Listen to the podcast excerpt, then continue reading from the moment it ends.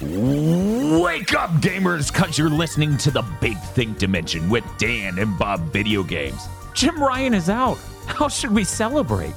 Uh, subs? Kris Wolfheart I love tolerating you. and Dr. Agro. Many people lost their jobs this week. Guess which one I'm not sad about? here on Gigaboots.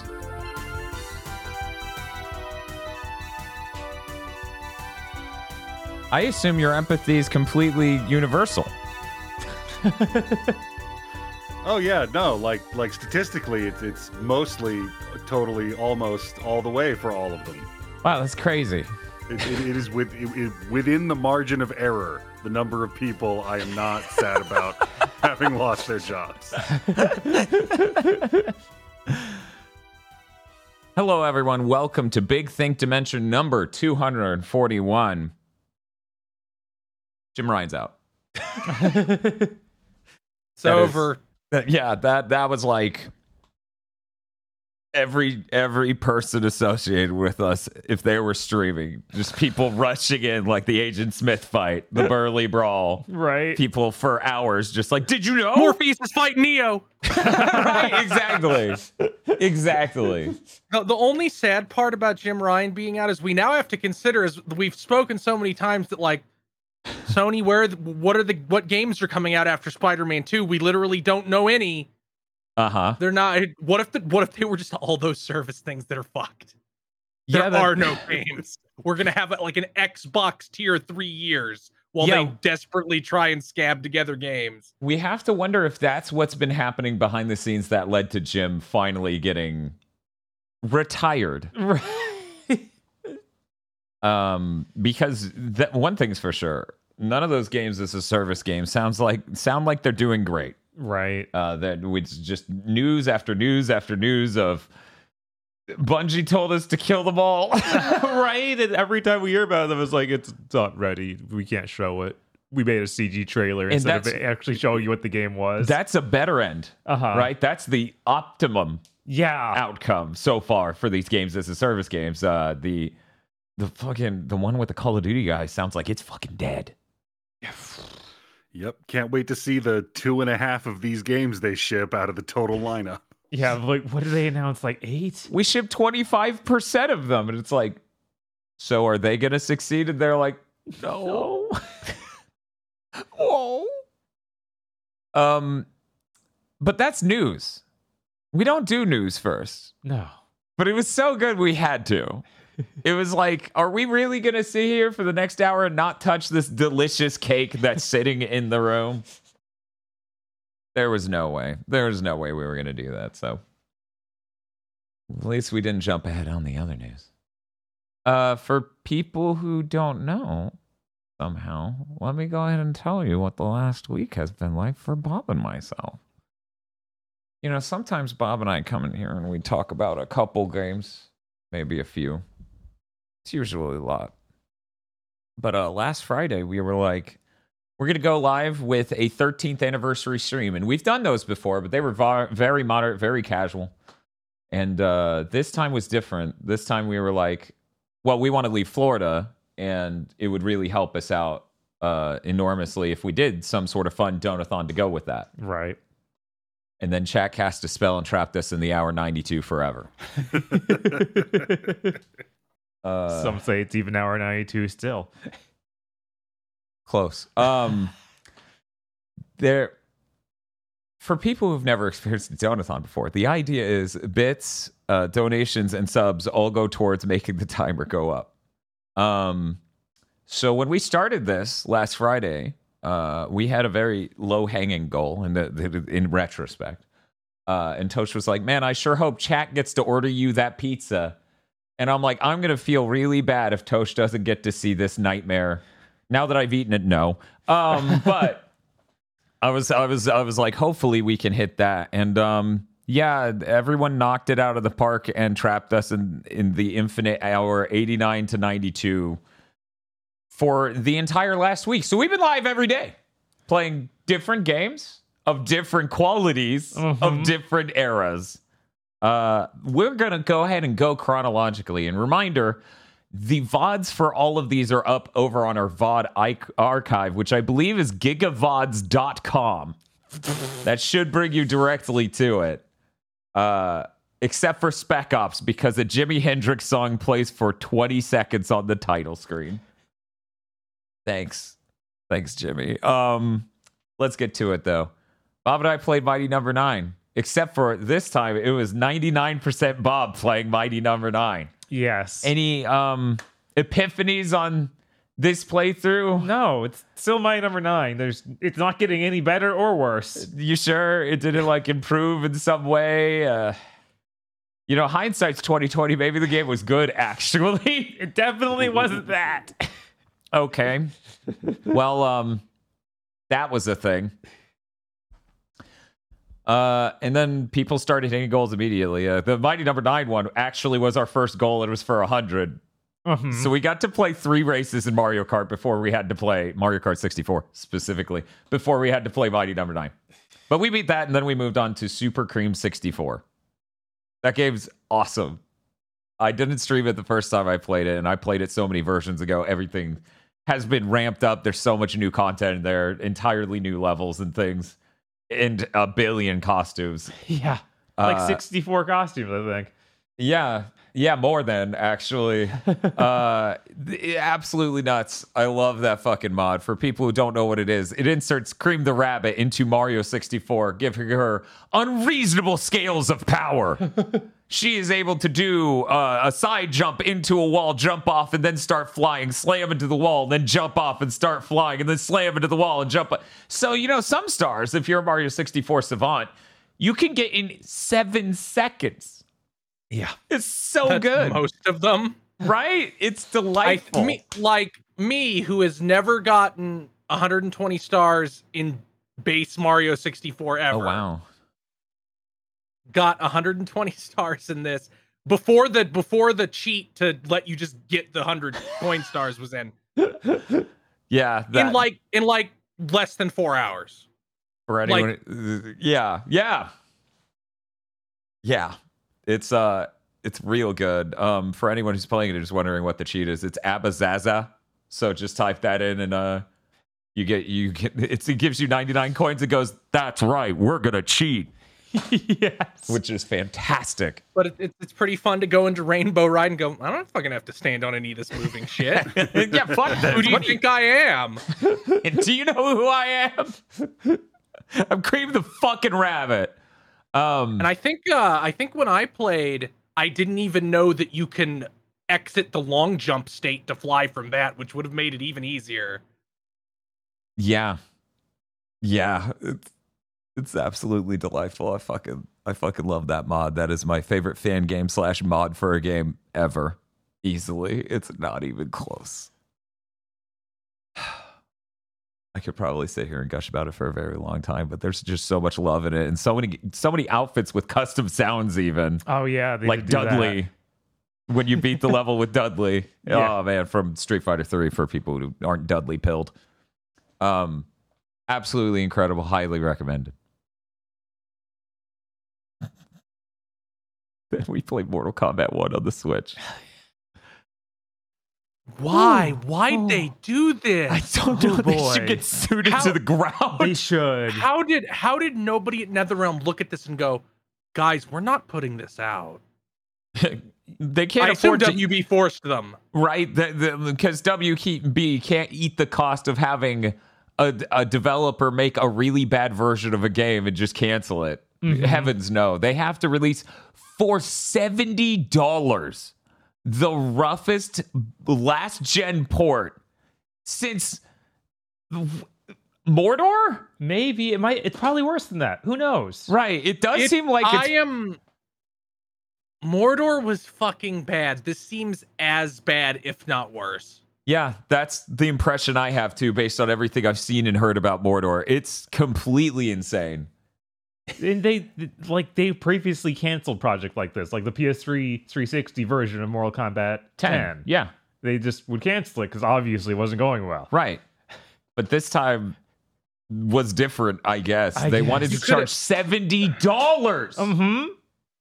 you could have sat on this and just released it on the Switch 2 and done fine. Oh, but yeah. now I now I feel like you've poisoned the well for this franchise on Switch on Nintendo forever. Yeah, like you're you- just untrustworthy now. Yeah, because I, I feel like to some extent, people who enjoyed your game aren't even going to give it a chance on the Switch 2, which obviously could run it much better Right. than the Switch 1. Uh, let's let's talk about some of the issues. You know, we can't just sit here and be like it's a burning pile of trash and not explain that it's a fighting game with a frame rate that goes all the way from 20 to 50. Uh, it f- physics on everything break. Sindel shaved. yeah, like Sindel's hair just doesn't load in. It it only you do a appears when you specifically needed to do a move. Elsewise, she is shaved. Yeah. It is it is dire over here. I had various calling characters come in without the back of their head. Yeah. Yeah, the cameo dudes just jump into the back of their heads missing, so it's a face floating in space. Yeah. Uh eyelids sometimes would work for characters. Right? Reptiles all smooth. yeah, he tries to change into his lizard form, which apparently they don't load any of before you do that move. Right. So Which- he looks like a weird gelatinous balloon animal version of himself. It's so it's so it's so unreal. you say that move, it's most of his move list. yeah. As long as Right. like you don't move use the moves that turn him into the reptilian form to do a swipe, Right? it won't load it. It's like, nah, I'm good. Nah, he'll never use half his moveset. mm-hmm. We're good. That ain't happening. Uh oh my god, the list goes on and on. Yeah, a lot of Um, times weapons will like they they're supposed to hold it. It's just shoved randomly in the environment. yeah. Like it doesn't actually attach to their hand. Yeah, it was like like several feet away from a character. I can't remember which one at one point. We're just watching it float through the air and we're like, "Oh no, it's his telekinesis." Yeah, Shao Shao Kahn's axe, I believe, just floating next to him. Um this is on top of intensely bad playing back cutscenes that look absolutely terrible because they took the PS5 version or the the, the Series X version and pre like rendered it on that in real time, encoded it to worse than a like 720p YouTube video quality. And then that's what we have to watch for the entire story of the game until it loads the real assets, which means you get flashbanged with Reptile whose eyelids don't work. and Smoke who like looked okay before that and now just none of it none of it looks right at all at any point um it'll try to load the next gameplay segment during the cutscene and it will just not be able to play back the video well it'll start screen tearing and sputtering and yeah, and that's like most of the time it's playing the cutscenes. Yeah. Like it's trying to load the access behind the scenes and it just completely is making the cutscene almost unwatchable. Yeah, it gets bad. It gets real bad. Um, this version should not exist. The ending segment, uh, and I'm I'm not going to go into it plot wise what it is, but uh, we're going to go ahead and. Uh, the ending segment is a series of fights that are supposed to be cool as a smooth movement through a cool location happens and all hell breaks loose. All right. It can't do that. Yeah, so between every fight there's like a solid minute of loading. Yeah, it's dire. So we're sitting up here having to imagine how cool this is on PS5 as we're just dealing with we had the we had a 20 second fight and then over a minute of loading. Right? And then a 20 second fight, a funny cutscene, and then over a minute of loading. It really couldn't have been worse, I don't think. Like this port could not have been any worse. I mean, we did we did actually soft lock on the playthrough. yeah, we did have a full It crash. just infinitely loaded. mm-hmm. just it didn't even freeze fully on the load screen. I don't think it just stayed there literally forever. Yeah. Yeah, we gave it like five or ten minutes of just loading and just couldn't. And the whole time you play it, you feel like it's about to do that. Oh Like- yeah, Like every single time a fight starts, you think it's going to crash. because once again, the frame rate is 20 to 50. Mm-hmm. It you can throw a fireball and it'll hitch so bad you're you're just in your brain you're like this is it. This is where it ends. I I guess there's also the the stages look hideous too. It's not just the characters. Oh, yeah. The stages also don't load in most assets and have And if there's a person standing in the back, it's just a still person now, And- no animation. Well, except for the very first of the game, it's like they wanted that one to look good. The Oh, the, yeah. the the restaurant. Yes. they tried on that. None of the rest of it is remotely up to that caliber. No. Um, and that's actually an understatement, even because hideous is one thing. This thing has fucking the lines for the texture seams visible Yeah. everywhere across countless levels where you're just like wow that's cool the, the the living forest has like cool like spreadsheet lines a through grid. it there's a grid etched into the ground uh man it's it's totally crazy because the characters don't look good but the environments look worse a lot of the time and it's funny too because you can tell they conceptualize these levels around the PS5 fidelity. I guess I'll stop playing this because we're not talking about the ending anymore. Um, they conceptualize these levels around the fidelity you could accomplish on the PS5. So when you see them, you in your head go, "Wow, that must look sick." This looks nothing like that looks. I bet. right? Yeah, you, you you the whole game just makes you imagine because no pics. Yeah, yeah. It's it's it really is the worst it's been since Mordor, and I cannot imagine Mordor is this bad. right? Maybe on average, the frame Mordor- rate on Mordor is lower, but that's because that game was capped 30 to begin with. Mm-hmm. Wasn't Mordor also like a long time after? Uh, it was if it's if it's if it's when Mordor launched, it would have been 2014, so it would have been one year in to the new consoles. Okay, the last gen versions were only a month after the next gen ones. Yeah. Yeah. So No, wait, they were they were closer to two, but yeah, I, I thought they were longer than that. So if I also feel like if there's a disconnect, that also prepares the consumers to be like, maybe this isn't the same fucking game. right, yeah. it's Day and date, I and you go to the store and there's the MK11 box for Switch, and then one shelf over is the MK or MK1 box for PS5. Your brain's gonna get confused, and, and you, you won't be smart enough to think, why isn't there a box for PS4? I I when I went to buy it at Walmart, the guy was baffled that there was a Switch version. He was like, "It's on there? That Really?" seems wrong. right." Like no one would believe it and- because it really shouldn't be. And the part that should be like able to be encountered with phy- illegal retribution Mm-hmm. Is the part where their trailer is using footage from the PC version on Nintendo's channel. Oh yeah, it like- has Steam Mm. achievements pop up. Oh my god. It has the leaderboard image that is for Steam. Yeah. And apparently the Switch uh, port of 11 is fine. It's okay. Yeah. Like it, it's it Compared to this, it's very serviceable as I understand it. So you could reasonably walk into this thinking they put that effort in again. Mhm. But hell no.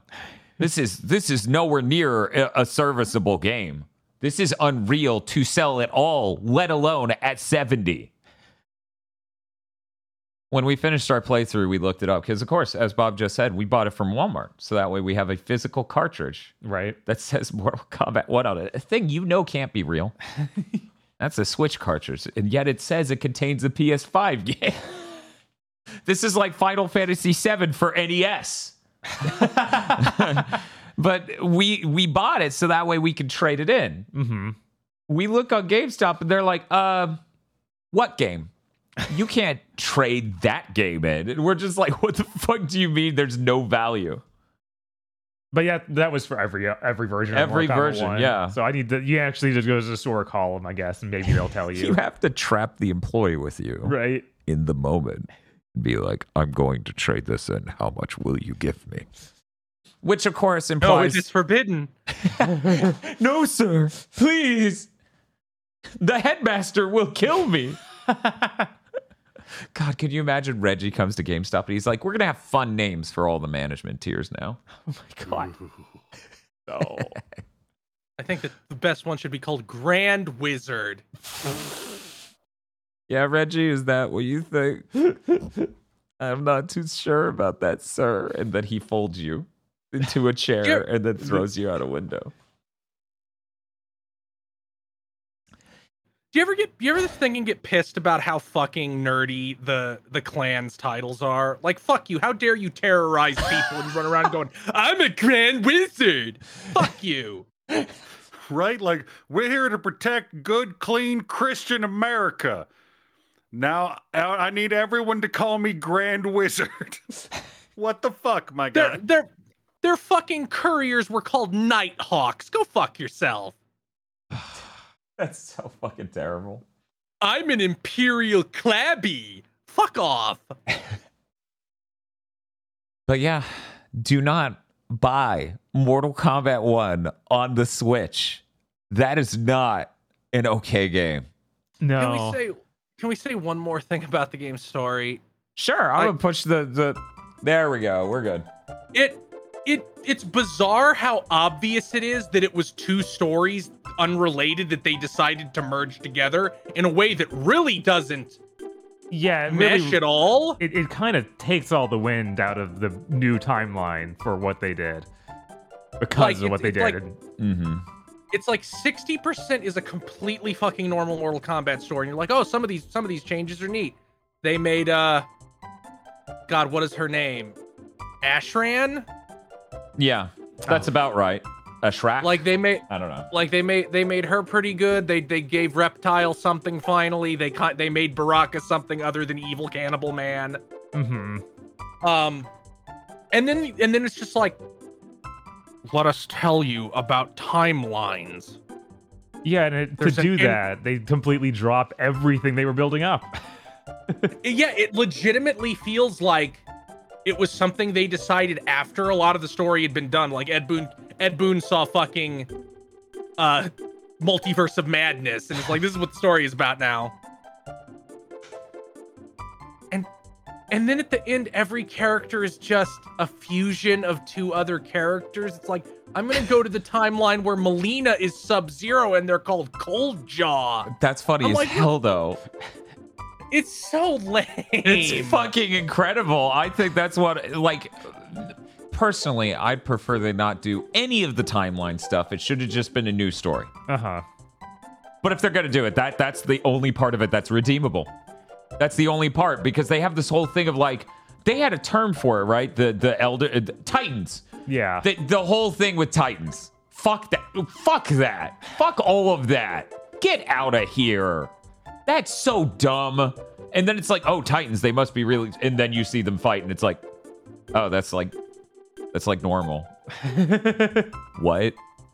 Well, it, it, it must be normal because you beat them up in the last game because fucking Kronika was a Mm-hmm. Titan. Oh. And then they make the spoilers for the fucking teaser for the next Mortal Kombat story. They set up like the Titan version of Havik. Yeah. Ed, is that- Nobody cares. yeah. Who the fuck cares about Havik? I, c- all I can assume is that they will have to not do that. it is so dire of like who would possibly want that. Yeah, I don't know what. yeah, it, it's gonna that. have it's gonna have to like open on Havik's corpse, and then the guy who is the actual villain is there. Yeah, maybe Yeah. it's what, like a teaser for the DLC, kind of like they did with the last. probably, game. but even that's not good for a DLC. no. but- But I'm saying the DLC's actual trailer shows that shows what Chris said happened. Oh, okay, okay. yeah, the, the, what they put up there is the least compelling sequel tease possible. yeah. God. Uh, some some of the scenes in that story made me insane. It's like just because they were so fucking goofy, like they were operating at sub Power Rangers level, Uh-huh. where like, oh no, the bad guys are shooting our big hourglass with their lasers. Well, we'll shoot fixing lasers at it also, and have an indirect power clash.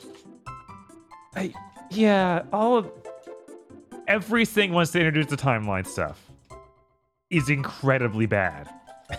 like laughably bad writing like that. The only redeeming quality was that you guys picked Smoke to save the day. Yeah. Who just who just looks like a creative character. Yeah. Yeah. And like the the fidelity of that version of the game really enhanced that. And the fact that Smoke disassociates during important parts of the story really enhanced that. It's just like Is there, you know even a, this guy- is there even a chapter where you play as Smoke? No. there was a tiny part of one chapter where you played as him like once, wasn't no, there? you Not even one as Smoke. fight. Nope, I thought we not- did one. Not at all. I was very upset because they even set him up to be like one of He's the main He's in three. the story. He did the story. He's one of the main three ninjas. He's Yeah. like Sub Zero and Scorpion's brother. Yeah. Yeah, so that really ele- elevates that power. Also, when they have like, okay, we're gonna have like two points here where a character will say the character you picked's name. Yes. So, so good Titan Sh- uh, Shang Tsung, who should not exist by the rules they set up earlier in the story, but he does for this scene. It's like, look out, smoke, and then gets eviscerated. that was so good.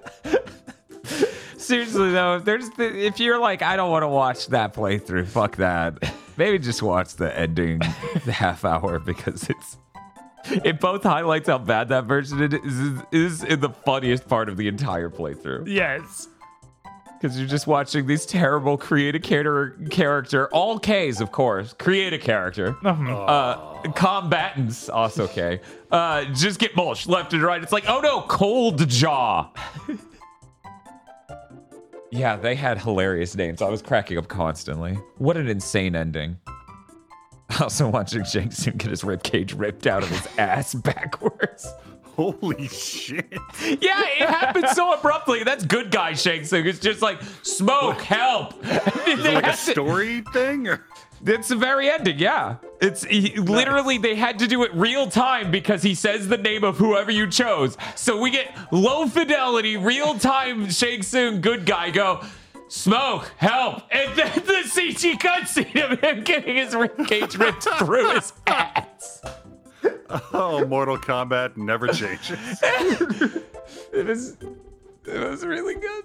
I enjoyed the ending, but uh, man, I that didn't compensate for how frustrating the timeline thing taking over the whole plot. To be like, what if instead of telling a real story, we told a multiverse one? And I'm like, you kind of, you kind of already. We got a new timeline. Please just focus on that. No. The start of the last trilogy was this. Yeah. I I think it was really funny when they do, they do like a good chunk of stuff with Baraka, and then the the humans are like, "We're going back to our world," but Baraka should stay. We know he wants to stay. And it's like, and then he disappears from the story completely. Yeah. He's just gone. He punched out. You can see him on the in the living forest in the background, just doing the fucking Looney Tunes. Puts in card, punches out. It's hanging off a tree. Man, it sucks they just turned Liu Kang into Raiden. Yeah. Like he instantly Yeah. fills the exact same slot of not being able to accomplish shit. I actually called him Raiden like five different times. You did? because he kept at just doing Raiden things like verbatim. Like there was no no life experience had changed him at all. He just became Raiden. It's a metaphor.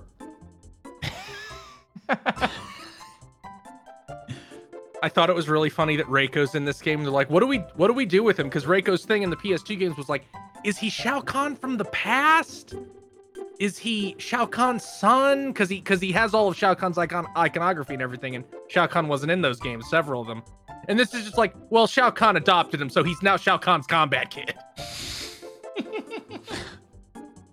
Uh, they're pointing out, Bob. Yeah. There's one thing that he didn't do that's classic Raiden. Oh yeah. We must consult the Elder Gods. Yes. Luckily, the Elder Gods didn't seem to exist because Because they, they he shouldn't. is the He- Elder they, God, they did, right? Though. So, they like- did though. He mentioned them. He brought them up. There was a reference to them existing, which was- I remember during that moment going, what does that mean anymore? right. Yeah, I don't know. he told somebody else to consult them. Right, yeah. yeah, I I don't know. They shouldn't have existed. No, they shouldn't have. That's not what the new timeline is. Look, There's so the much really bad.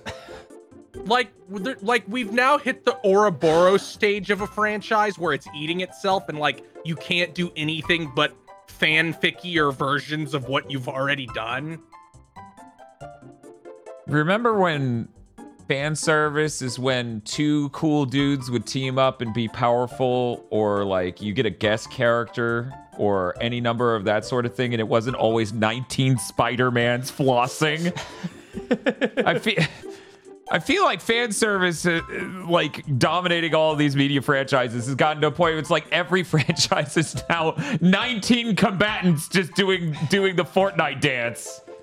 Yeah, it, it's got like I had this epiphany like anime has obviously been kicking America's ass for like 15 years.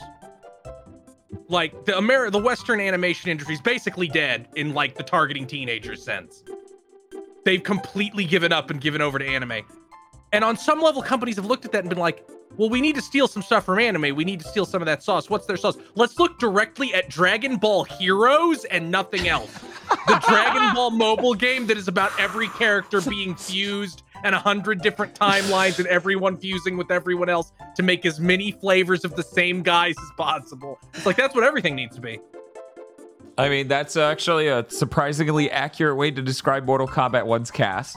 Yeah, I would I would have preferred if for when they their weird multi timeline thing, if it was like not Mortal Kombat, but instead all those guest characters they already announced, like if it was like the boys and Yes, and uh, that's what we were hoping for. right. They just Yeah, I show would up actu- and they're like, "Hey, what's up? It's me, Homelander." Yes. I'd actually have a lot of like if like when Shang Tsung Oop opens his Avengers portals. By the way, stop fucking putting the uh, in-game portal scenes into your shit. Just Yeah. stop it. Yeah, no, that's not good. But if he opened his portals and like Homelander and some of like a bunch of like Freddy Krueger Yeah. walked out, that would have been something. But I, that's def. I feel like that's gonna be NetherRealm's next game, where where Ed Boon is finally just like, finally, I can make Smash Bros for your dad. Right. hmm I still love the first time my brother read the phrase people describing Mortal Kombat as Smash Bros for your dad because of all the DLC characters. He's like, my dad wasn't into these. Wait. Wait, no, I'm the dad. What, what's it's Ages gonna be really right. it's, it, the, this trend won't end until Star Wars does it and it blows up immediately. I don't want episode 10 to be Mortal Kombat 1. That would be really dire. Oh, they're never. Oh, no, don't worry. They're never going to ship a Star Wars movie again. It'll just be a streaming show where a portal will open and Light Vader will walk out from that comic. What if Light Darth Vader became good and painted himself white? Clip That is it. exactly the level I need Star Wars shows to start coming in at. I, I agree with Agro. Like you can't be good. You need to become bad in a delightful way. I mean, that's a lot of why I liked Obi Wan. I'm gonna I'm gonna go ahead and stop playing the spoiler song. Does anyone have any last things to say? No, We've been going for over 11 minutes in the spoiler zone alone. Yeah. Okay, I'm turning it off. Okay. That's it for Mortal Kombat 1 spoilers.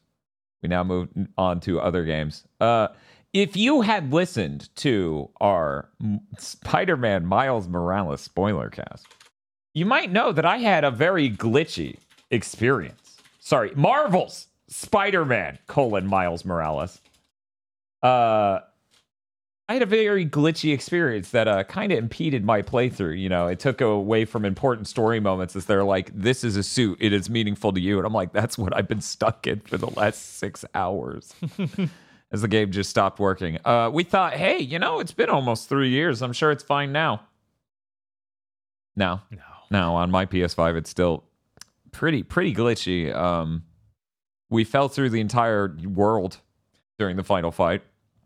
Uh, apparently that just happens. Yeah, I so- talked to multiple people who are like, "Yeah, that happened to me. I played it like last week." Yeah, we had people say that. Yeah. that that's just a thing and i'm like oh i guess that got buried in my brain over everything else that's not working because man that really anyways ignoring the glitches which good luck uh spider-man miles morales is still pretty cool i like the story i like the characters the combat's really neat i'm very excited for spider-man 2 Cool. yeah, I, I still don't like it as much as one. It is, but story's cool and uh it's not just the main motivation of the main main antagonist. Really stupid still. Oh man. what what are you talking about It's definitely not like we've had a meme going for years over how incredibly solid that motivation is. You lied to me, Dan. Just now, yes, actually. then we played. Oh, oh wait, we're now we're now at day three. All of this was day one and two. Right. Almost all that was day one. Mm-hmm. Spider-Man Miles Morales was day two. We're now on day three. We played Jackbox, and then we played Spec Ops: The Line. Spec Ops: The Line VOD incoming because Jimi Hendrix distant guitar sounds are heard on the title screen at the very end of the stream, so it's gotten blocked worldwide twice because it shows different snippets of the ending to choose each time. Is a game. It's a third-person shooter where you uh you're in Dubai. yes.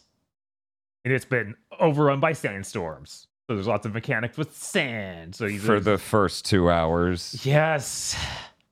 The first three hours, maybe, for being generous. And then that just disappears from it forever. And now you're just doing a third person shooter with no super extraordinary mechanical elements. Mm-hmm. or set PC elements. It's just shooters and dead malls and dead like condos and the desert Yeah. and um yeah. Um okay, so talking about it real quick, we played it on the Series X. So obviously our performance was like lock 30 the whole time. Right. Context. However, surprised by how incredibly solid that game is. Yeah. Yeah, absolutely. It feels pretty decent for a sh- the third person shooter of that gen. Which Absolutely. is weird. Right? It's a spec ops game. Right? uh, everyone always talked about the writing, and they're like, the gameplay is really unenjoyable, but the, it's just a standard third person military shooter, but the writing's fucking brilliant. And we were playing, and we are like, no, this is actually pretty pretty high bar for fucking that gen Right. third party God. third person shooter military. I It's must fucking nuts. not have played. I well, I, I know I didn't play enough seventh gen shooters, but God, it feels dire to me to say that. I remember playing that game, and I'm like, man, this is like fucking pulling teeth. Are you telling me people were eating things worse than this regularly? Yeah. Jesus. Yeah, no, that that's it's just a few bars below gears gears. Yeah, and so that means every third person, thir- every third party third person shooter with a gimmick is way worse, but thinks they have this one brilliant trick to get you to buy their game. Right? God, I feel like the absolute lowest I'll go is like Uncharted 3. Oh, oh, Yeah, I know things go deeper than that. But Right. that's the worst. Uh, that's where the deepest I'm willing to tread. I understand that that's me Oh like God. walking into the lobby and going, I'm not staying here. And then leaving. right? Like this brand cereal's not very good, and you look down and there's a row of guys eating like loose screws and carpentry nails.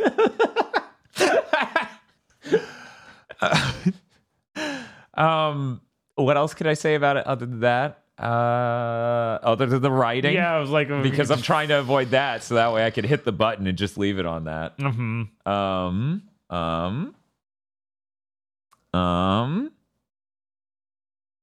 um. Yeah, the way the sand stuff works is a lot of it's like sand is stuck behind a pane of glass, so you can shoot the glass out, and then sand rolls in and kills guys. Yeah, because Dubai's just been completely covered in sand in a way that seems absolutely unreal. Right. Except for a cut through the middle of part of the city where there's a gap and it hasn't blown into that gap because the skyscraper's holding it back, seemingly. Yeah, Uh, so, as you were saying, lots of moments where a window has built up pressure of sand against the side of the building, and you would blast it open after a lot of bullets, and then it would just pour onto all these enemies or change the environment so you could move to the next area. And that is crazy high end Mhm. for for a third person shooter that jet, especially. yeah, and sometimes it has just cool looking vistas where you're on top of these skyscrapers looking Yes. down at this just completely flooded out stadium with the sand. I'm like, oh, this is actually got an interesting art direction. Yeah, it's it's strong, Yeah. honestly, um, which is crazy because you would expect it to be the same very brown, very gray Mm-hmm. shooter, and instead it's like an orange, and there are other colors at different points. And the soundtrack was actually pretty good too. Like It was. I loved it. You're right. Like, like you, especially from a modern perspective, mhm. where soundtracks have gotten a lot more cowardly on any game that costs any amount of money. Um, you really start to appreciate all these like. Uh, the bass guitar starts kicking in and it's just doing a throbbing sound as you start to the battle and it's like oh this is cool this this is really neat what the fuck right? we got good vibes like the whole way through It's it's genuinely surprising. Uh I guess we gotta talk. Yeah, I gotta talk about the story. Oh man. Spoilers for Spec Ops The Line. As though any of you have not have no idea what the deal with that is. Anyway, here we go. Yeah, Bob, you seem a little different. I tried to put the spoiler image up, but you seem to have transformed entirely. Oh no. That's that's really unfortunate, Bob. What happened? It's tragic, but this is what Spec Ops The Line does to people. It's so sad. It keeps doing it to people.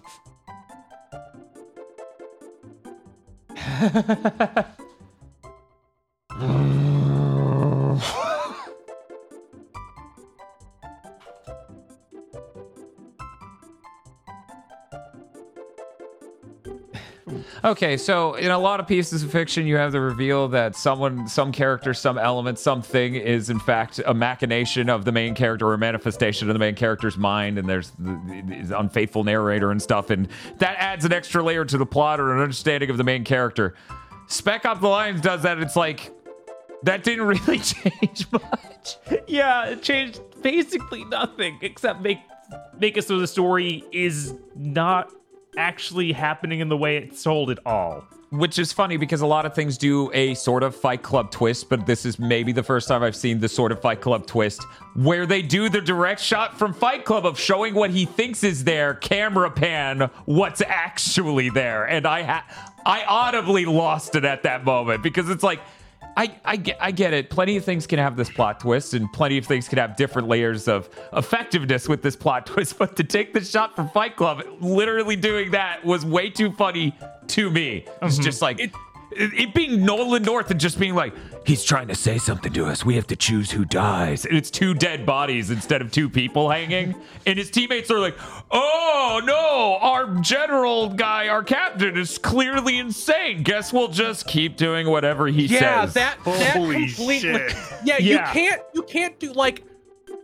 Okay, here what you thought was him having a conversation to another character. Here's him talking to air, and the two guys watching that, and then it's like, well, they don't. They that they're fine with that. Yeah, they just go Yeah. along with it. this is the personality type of people who work for Batman villains. Okay, Joker, I guess we'll eat all the candy. I don't know how this is gonna own Batman, but I'm gonna die of diabetes for you. um, yeah, that that there was a you you can go all throughout this. See, the the idea of Spec Ops: The Line is that your main character is trying to get out and stop uh so, someone in Dubai who. Uh, mysterious circumstances surround, and as you enter the city, uh, you commit a massive war crime very unpromptedly. Yeah, yeah, the game's going fairly normally and, and almost unpromptedly. Really, really, because you're just you exit a building and you're on a high shelf of it, Yeah. and you look out and they're like visibly maybe seven soldiers. Worth noting, you've killed a lot of people until now. Seven soldiers is not an insurmountable thing for your heroes. Right. And then you white phosphor everyone, including a crate of obviously not combatants. Mm-hmm. These people are nowhere near in your vision, and you just cover them all in white phosphors. And then you're sad about it. Yeah. So it didn't like put you in a position where you had to make the tough decision to Willie Pete a city block. You, you just you just did it. Yeah, and that's the thing. You would think they would lead logically to the desperation move that is that. But no, it's literally they don't know we're here. Yeah, this is a, this is their sneak attack of white phosphorus, right. which is That is unabashedly What? a war crime. Like Yeah. you there's no eh, what are you going to say when they ask you what you were thinking? What were you There were people? I people was thinking I'd white phosphorus those guys. is, is there some confusion about that? I, I believe I wrote that in my report. So yeah, and it's even weirder because you're you're like guys that are with you. One of them doesn't want to do it, obviously, but the other one's super into it. Like, no, we have to do this, man. Even though he's the guy who's like, we shouldn't kill anyone we don't have to. A scene ago. yeah, it um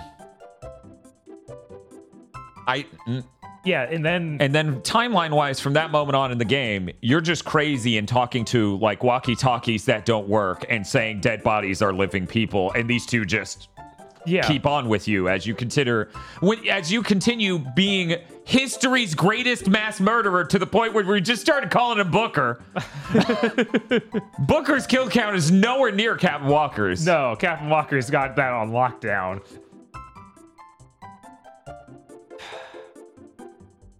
I'm not saying because I know some people hear some of the things I said during the stream and just now and not understand. I'm not saying you can't do the Fight Club twist. I'm saying it needs to add layers, not literally go. Yeah, the, the Fight Club twist at the end of this doesn't even make sense. Like It's like it- if the movie Signs went, they were aliens. Yeah, no shit. yeah, like what the game is about is feeling bad about this accidental war crime, the PTSD from it. right. Accident. yeah, accidental. um, On paper, it was accidental, and then they put it in the game. It's somewhere along the line. yeah, it, it feels The like line. you just they shoved it in because they wanted to have a twist about it. And it's like, no, the problem his issues are coming from this event. If you make the event weird and abstract by adding this twist, it just causes confusion with the message. Yeah, it's really weird. Um, Because he ends up being the guy that he's chasing after in Dubai right. in a way a plot twist that makes almost no sense. What? Yeah, Yeah. That, that dude's dead and has been. You see his corpse in a chair, and then you're wearing his jacket in the next cut. I mean, so how did you like? Did you get up and call those two guys into your office and like, okay, here's what I need you to do: follow me out into the desert for like a couple hundred yards. Then we're gonna walk back into town and start shooting our own men. That is literally what it conveys. That yeah, that's the only way that it could actually make sense. My my thought on it is Uh-huh. that all of it's in his head and none of it's even slightly real. He just he did the the napalming or sorry the uh, white phosphorating for people and that drove him Forever insane. ago, yeah. right. And it, it might not even have been in Dubai. I have and, no and the, idea. the final ending scene of the game g- does really lead into that. right. It's I mean, it, it could have been Dubai, but yeah yeah it could have been because the, the Dubai part is like his own personal hell, Mm-hmm. where he's just deposited. Even though it's like, uh, w- uh, how did how did all of Dubai get covered in sand? Like what? I mean, that makes that whole thing make more sense. If Yes, that it does. Entire cool ass scene is just his in, internal hellscape. One hundred percent. And in a game that absolutely earns it on the writing side, it would have been cool. I I believe the best way to describe the ending is uh, outright Shyamalan, but even those I feel like function on any level, whereas this yeah it just feels like the gear shift broke. The what? the gear shift broke as they were trying to get get from their narrative into the Fight Club twist. So we've all learned a lot about Spec Ops: The Line.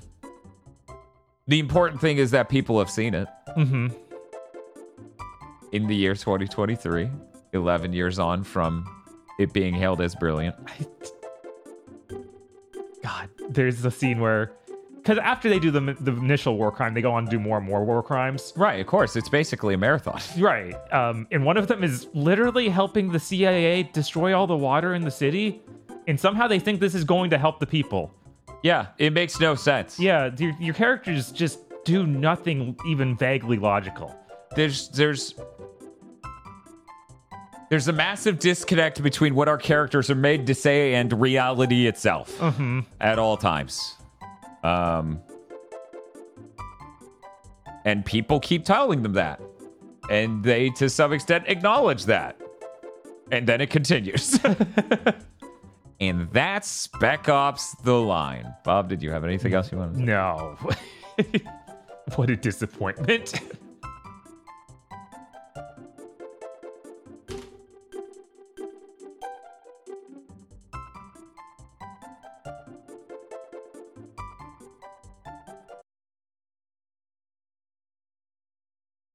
Bob, come back. Hey, Whoa. there we go. Now that we've stopped talking about Spec Ops The Line, Bob has recovered. Okay, so that was fun. We all learned a lot. Then the next day,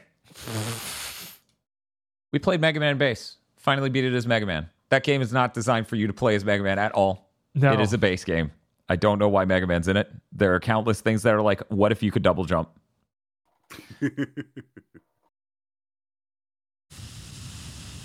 That game's evil. That's all I have to say. Yeah, there's we've been over it before. Just trash game. Evil Mega Man game. Mega Man game that is more sicko than X3, which is deranged because everyone knows X3's balance is kind of malicious. Uh, weird data logs you can collect for for characters that end up outing them as perverts Or s- literal sex criminals. or six both. They're two two separate sets. They're like, haha, Flashman uses his abilities to look at women when they're naked. Oh. Huh. You could you can sure do fucking whatever when, when you're in a game that doesn't matter that no one will ever play because 2D games turned off when the PlayStation came out. Well, 16-bit ones did. So that was um five and a half hours of day four. yeah, that's that sucked. It was it was Shit. I n- need you to imagine Dan Video Games needing five and a half hours to beat a mega, an official Mega Man game. Think about how fucking unhinged it must be. I did blind playthroughs of most of the Game Boy ones and beat them in faster time than that. And some of those are Mega Man 3 on Game Boy, where it's like this balance is wrong because halfway through it gets insane. Yeah, no, a lot of those are also just unbelievably busted in different ways. Um, yeah, this was an insane experience, and uh, I don't, I don't, I don't know that I'll ever play Mega Man and bass again. I don't like playing as bass, and the game wants me to play as bass. Yeah. How long were we on that final gauntlet of this second yeah. and last level? Yeah, I guess we'll insane. we'll talk about King 2. So the level King 2, which is a part of the final gauntlet of levels that is the second one, is three different bosses with three pre-levels and you have to do all of them in a row to beat King 2. It's technically four bosses Yeah, because the third one has two different bosses. madness. Deranged. Deranged. Um, that's it. I'm done talking about that. Local Mega Man fan doesn't want to talk about Mega Man and Baseboard 11. But we were like, you know what will be a great palate cleanser because of how janky and funny and low rent and full of lies it is. It will be a great palate cleanser to play Red Steel. So we went straight from the five and a half hours in Mega Man and Bass into a full Red Steel playthrough. Now, for people who don't know, Red Steel is the beginning of Seventh Gen's outright fucking lies. Ubisoft put up so much promotional material where it's like the game runs at 60 and looks like a super future game and has these incredibly scripted cutscenes that are totally you playing it, bro. This might be the first time Ubisoft did this. Maybe. It might. It might. It was definitely the first time it got out there for everyone to see in a big way. Right, because this is what they became known to all throughout 7th Gen was Far Cry, Watch Dogs, and countless other things. And none of those hold a candle to this. no. This is so much bigger a gap than any of those incidents. Because you know they probably went this is a little too much. We might get sued if we do it this hardcore ever again. Maybe roll this back a little bit just even slightly uh, for people who haven't played it. It is a first person shooter where you play as and i am not exaggerating scott son who is the greatest gaijin slash america gene in the world. He is defeating all of the Japanese Yakuza with his amazing sword tricks so that way he can rescue the daughter of the syndicate, the Yakuza syndicate, who is his girlfriend. Fuck yeah. This is a game for the weebiest weebs made by the French. Jean Renault in it. God, I wish. Right. Scott Son is incredible. So incredible. He fights his way all the way to Japan, and then all the Japanese crime lords are like, Scott Son, we need your help. all I, of them. I don't know. What, I don't know what your problem is, Dan. This is like seventy percent of Wolverine stories ever written. I know, but it's even better because we don't know what our guy looks like, basically. Right. He And- just looks like Michael Cera. it's, it's like he has such bad mobility, and he watched a 50 year old man climb a, a, a small fence, and then Bob made the joke of, God, I wish that was me. And I was like, why? Because he has mobility, or because he's like, what? And Bob's like, oh, because he's Japanese. That's That's the whole reason Scott Son would think that. I just started building the insane lore of like Scott Son's borderline immobile because you move so slow in this game and you can Yes. barely jump and you can't climb anything. So it's just this dude with a fedora and an Indiana Jones trench coat for some reason Uh huh. and a sword, a mall sword, going through Japan and owning all the mafia bosses. See how all of this sounds like one consistent vision? Then there's a whole chunk of the game that's from what's clearly got to be a canceled Saw game. Or Manhunt knockoff. What? Yeah. Yeah. Just one of the crime lords is like, hey, this guy owned me and now he runs death games. And we're like, oh, like a fighting tournament. We're going to go do it. No. no, he runs Manhunt. So for over an hour, that game's a different canceled video game. it isn't subtle at all. It is the only thing in this game that does not fit. Yeah. It's also just blatantly less polished than anything else in the game. Oh, yeah. We clipped into boxes numerous times. Uh, the game hard crashed during that. Yeah. uh, interesting thing that I believe this game's Unreal Engine 2.5, which means it's on the same engine as Bioshock, but running on the Wii. It's the same engine as the Leandri conflict, but running on the Wii. it, it runs at like 20. yeah 20 frames. It never hits that 30 mark. It doesn't. No, if it was lock 30, we could begin to make peace. It can it can't track your like even pointing the gun at the screen well. Like No. your your cursor for the gun is just jumping everywhere at all times. yeah, It's- people have rarely ever played a Wii game, I feel like, where you can't keep the cursor, the controller still and have the cursor stay still. So, because of this, we would have it jitter between the outermost edge of where we're pointing in the center, so rapid fire that Scott could no longer walk.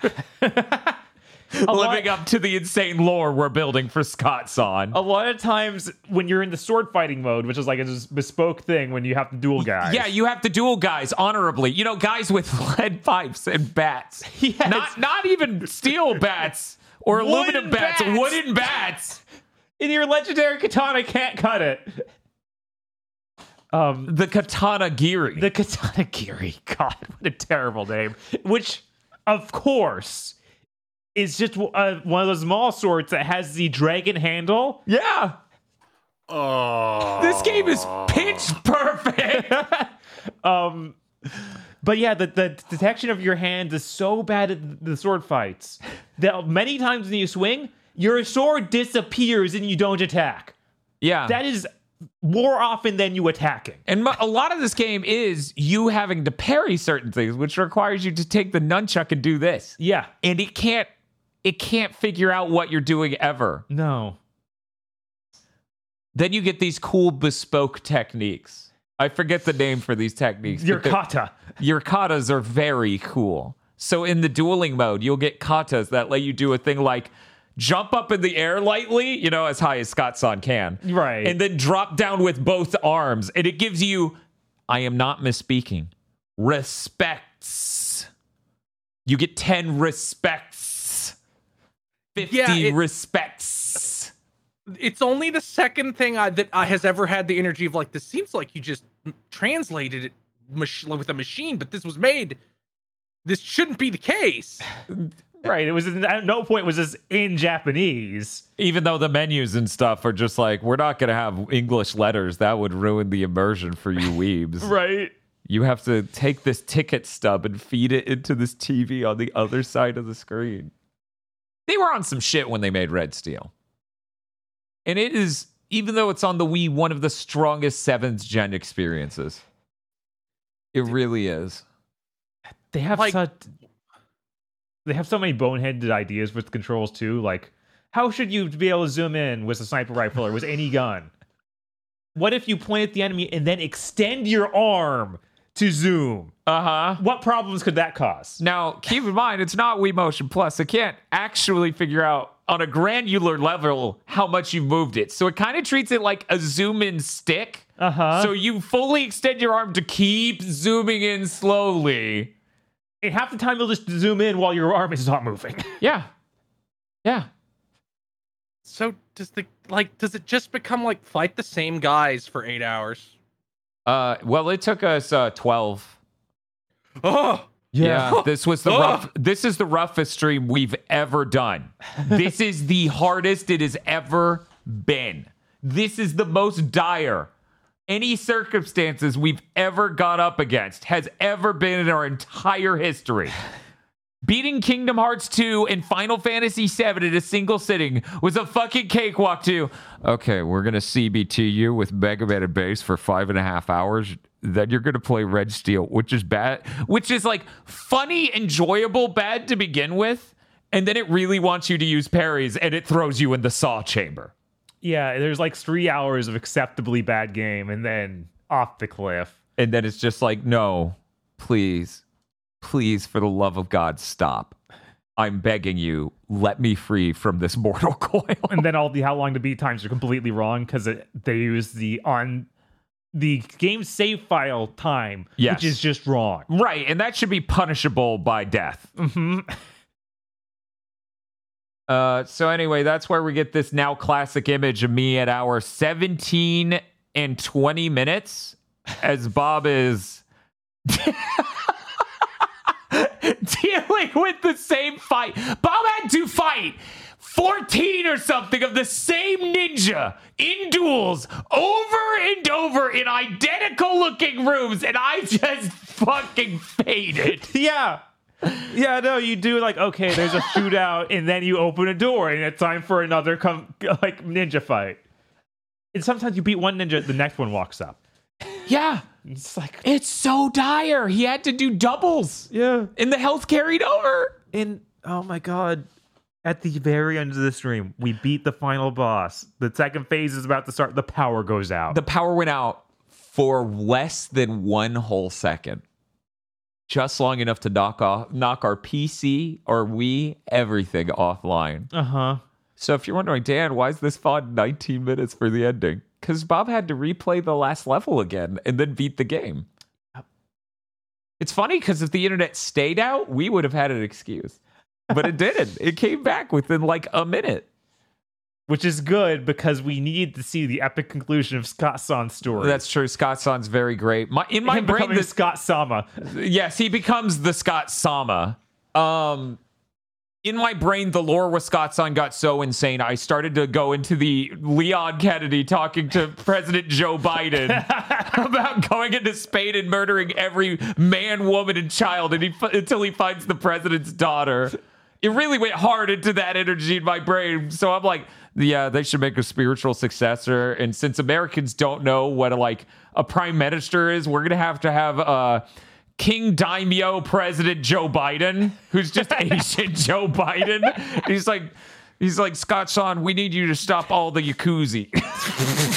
I don't want to hear any more about the Yakuza. Scott Son, I know you're all just- about that yakuza. like like Asian Joe Biden just like in a game just makes me think it, it would be like you fuse Lo Pan from Big Trouble in Little China with Joe Biden. Uh huh. And uh, yeah, I think uh, I'm not gonna say going through Red Steel was worth it, but the fact there's a real fucking video game with Scott Son, the greatest guy gaijin. That's great, and I'm glad we know. Yeah, if they could just if if they could have made a Red Steel into an actual finished video game, like another a year after launch, maybe Uh-huh. maybe that'd be okay. Maybe, maybe that'd be maybe that would be something we would ever recommend recommend for even ironic enjoyment, right? but it doesn't ascend to that tier anymore. No. And now for the most insane part of the opening of Big Think. The next day, day five, we played Red Steel 2. Now, most people wouldn't play Red Steel 2. Why would you? The only reason you know what Red Steel was is if you played Red Steel 1, and that should warn you. Right. Like that was a launch title that probably did well at launch, but everyone who bought it realized how bad it was. Yeah, it was literally like getting a foodborne illness. Uh-huh. You're not going to look back and be like, wait, I love shrimp pizza. No, that shrimp pizza made you violently ill. You shouldn't eat shrimp pizza too. uh, Red Steel 2 is nowhere near the same sort of game. It is, on paper, accomplishing every dream and goal of Red Steel 1 with cowboy fusion. So it's the Tex Mex anime game. Yes. It, it takes place in Tex-Mex Japan. Uh, it's Wild Wild West. You got all sorts of like. It literally comes out five months after Borderlands and nails the art style Borderlands Two. Mm-hmm. It is insane. The game runs at 60 frames per second almost always. Like it drops frames occasionally, but it locks that in. It uses the Wii Motion Plus so it can constantly follow your cursor very responsively and smoothly. It has like a weird pseudo hub world feel to it mm-hmm. as you take missions and just go to the next area of town to fight, you know, these other goons. It's g- great. Yeah, no, it's really it's one of the best Wii games, which is crazy, That's a great place to hide it. right? under the label Red Steel 2. No one will ever find that. yeah, yeah. You get special moves that actually are easy to activate using your swinging ha- or swing the sword. Mm-hmm. You can use the sword at all times. You can switch between the gun and the sword easily. There's a parry button. Yes, you do not shake the nunchuck anymore for almost anything. Uh, yeah, there's a stinger. There's an air Hadoken. There's all these cool techniques that are unreal. It's basically they made an action game, like Devil May Cry style action game, but it's for first person, and you get like a lot of gun control and multiple different guns, and you can upgrade your armor and life and get a one up and like all these things. Mm-hmm. It's insane. It's literally the first game's incomparable compared to it. Yeah. And the voice actor for one of the bad guys, who has a very Napa core voice, apparently was the creative director of For Honor, which is very fitting. Yeah, that was really funny to find out he'd done anything else, like voice acting wise. I wonder if he voiced anyone in For Honor too. Uh, yeah, I don't know, but I'm very, very curious. Um, this game was great. Yeah, no, that was really enjoyable. What was it, seven hours or so? Yeah, it was like seven, seven twenty. It, you know, they said eight, but they said eight about one, and it took us twelve. But then they said eight about two, and it took us like seven, barely over. Right. I, I didn't do any of the side quests, which I those would have been fun. A lot of them was just like find other stuff in the environment. There's the things like Resident Evil 4 has of shoot the uh their their sheriff badge is just hidden in the environment and Yeah. you build up extra money and have quests to complete around that. And it's like, yeah, that's just If Red Steel Two was a VR game, it would be Game of the Year. Yeah. it's so good. Unreal how good that game is. Yeah, you can even do like the the, the stuff from Devil May Cry where you knock him into the air, then jump up after him, hit him. It's like you got that working in first person. Yeah, you could It do that, and you can also juggle them with your gun. Yeah. How? Why would you call this Red Steel 2? I get that it's the same idea of you have sword and gun gameplay, and it's first person, and you use the Wii Wiimote. Yeah, I mean, But- it, it probably wouldn't have sold anyway because it's on the Wii this late. But Right. you could you could do any favor by naming it something else. Right. I gotta, I gotta talk to someone at Ubisoft. Be like, hey, you need to put this out in VR. Yeah. That, Why are you making an Assassin's Creed game in VR? that would really tempt me to buy a, a VR headset. If, Oh, yeah. if it was on there. And why would it? That game was great. Yeah. Unreal. What? What? A, we went from one of the biggest lies of the Wii to one of the greatest games on the Wii. Yeah, one of the legitimately hidden gems. Oh, a hidden gem. Bob has changed YouTuber careers. I need a wig of even longer hair. there, yeah, there we go. Yeah, just bob hair but long. Um, yeah. What a, what a what an unreal situation because we call it giving games a chance, and I do come in optimistically, hmm but I never come in being like this will be one of the greatest games of the console it's on. Also, the, the this one, the sword is the Sora katana, which is way cooler than the katana giri. That's true.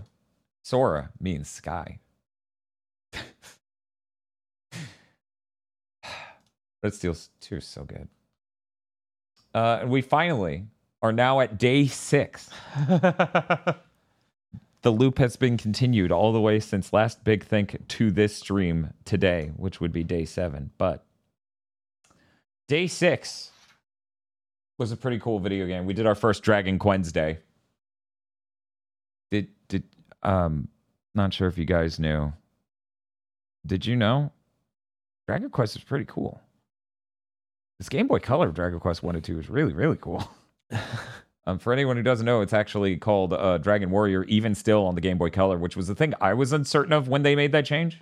right? But I guess they make that change with possibly eight, Eight? seven, maybe Possi- seven. possibly eight or seven. I know it was there by eight. Hmm. Yeah, it's definitely there by eight, but it's gotta be it's gotta be somewhere in that range that it happens. But yeah, there's our there's our fantastic Justice Zag made art. Uh that was an awesome stream. I loved playing Dragon Quest One. Right. That was a great fucking time. Yeah, there's definitely a lot of really obscure things in that game, but it, it's still really neat. And once you know what what you need to do, And which by- honestly you're supposed to have uh, had Nintendo Power. They ship it to you with Nintendo Right, Power. You of should know what to do. Admittedly, one of those things was they were trying to tell us the destru- the directions. The entire game is very the main castle centric. So when they said the castle, we assumed the main castle, but no, they meant their town. They're like go south and east from here. hmm Instead, Yeah, we're the- like, oh, so it's north and west. Yeah, because there are two different. There's two people who tell you things based on different instructions. and Right. just And one of them's an important character and does it nonstop. right. And the other one was this lady in this town that we wouldn't think was a castle, but she was.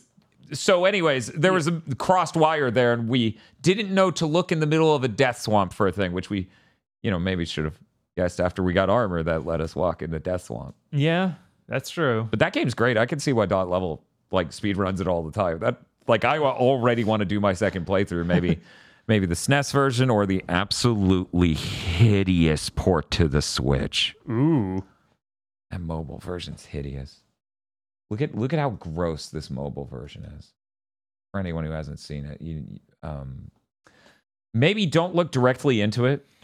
You know, treat it like like you know, you might go partially blind if you look directly into the image of the mobile port of Dragon Quest 1 on the Switch, which is, you know, $5, which I guess is an agreeable price.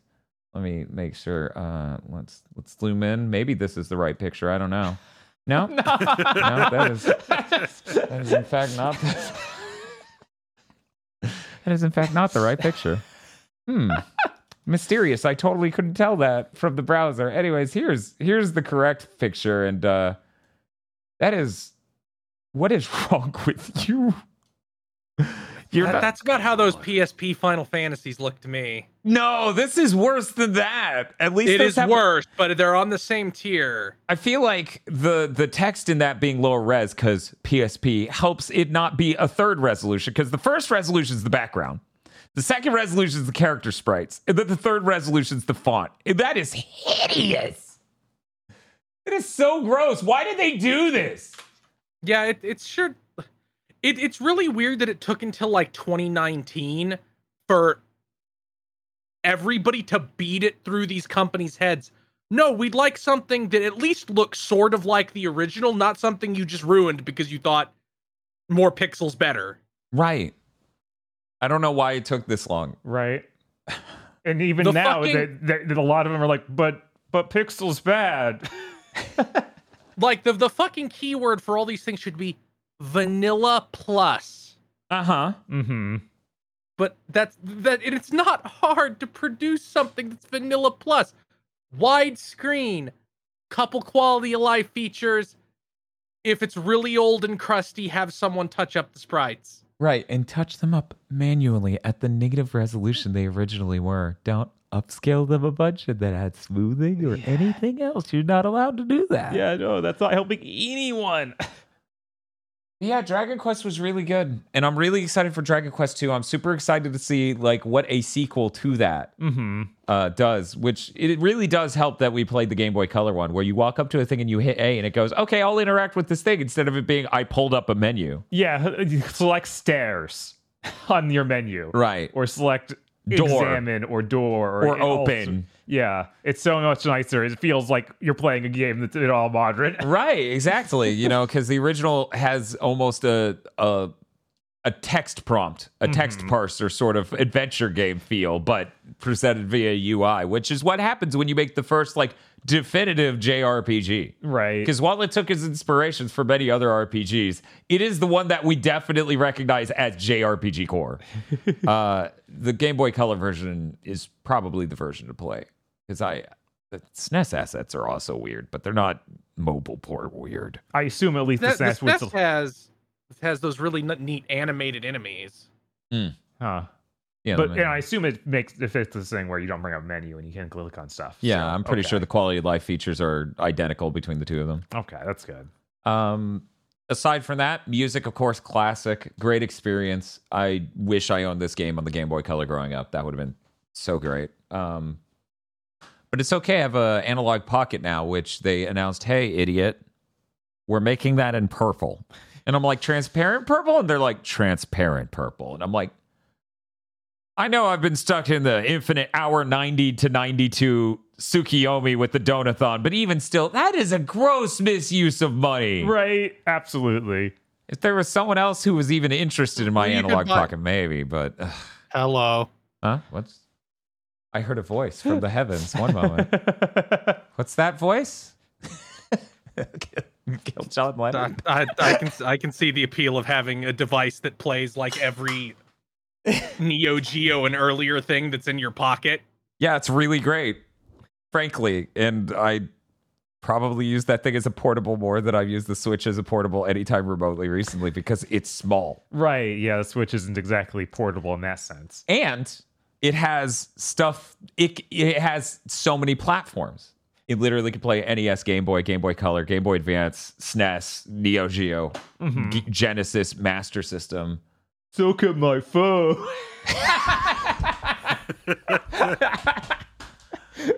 Oh, so am I owned now? yes. Oh, I'm owned.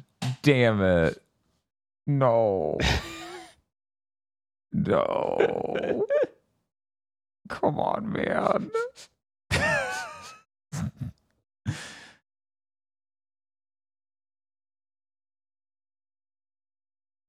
Yeah, we'll have to talk, Chris. Um anyway, I'm very excited for Dragon Quest 2 because it is almost twice as long. Or slightly over twice as long. I think the how long to beat on one was nine hours, which we took a little bit more than because the Draco Lord kicked my ass. He's like, "Hey, you ain't uh, got that fancy sword." I'm like, "What?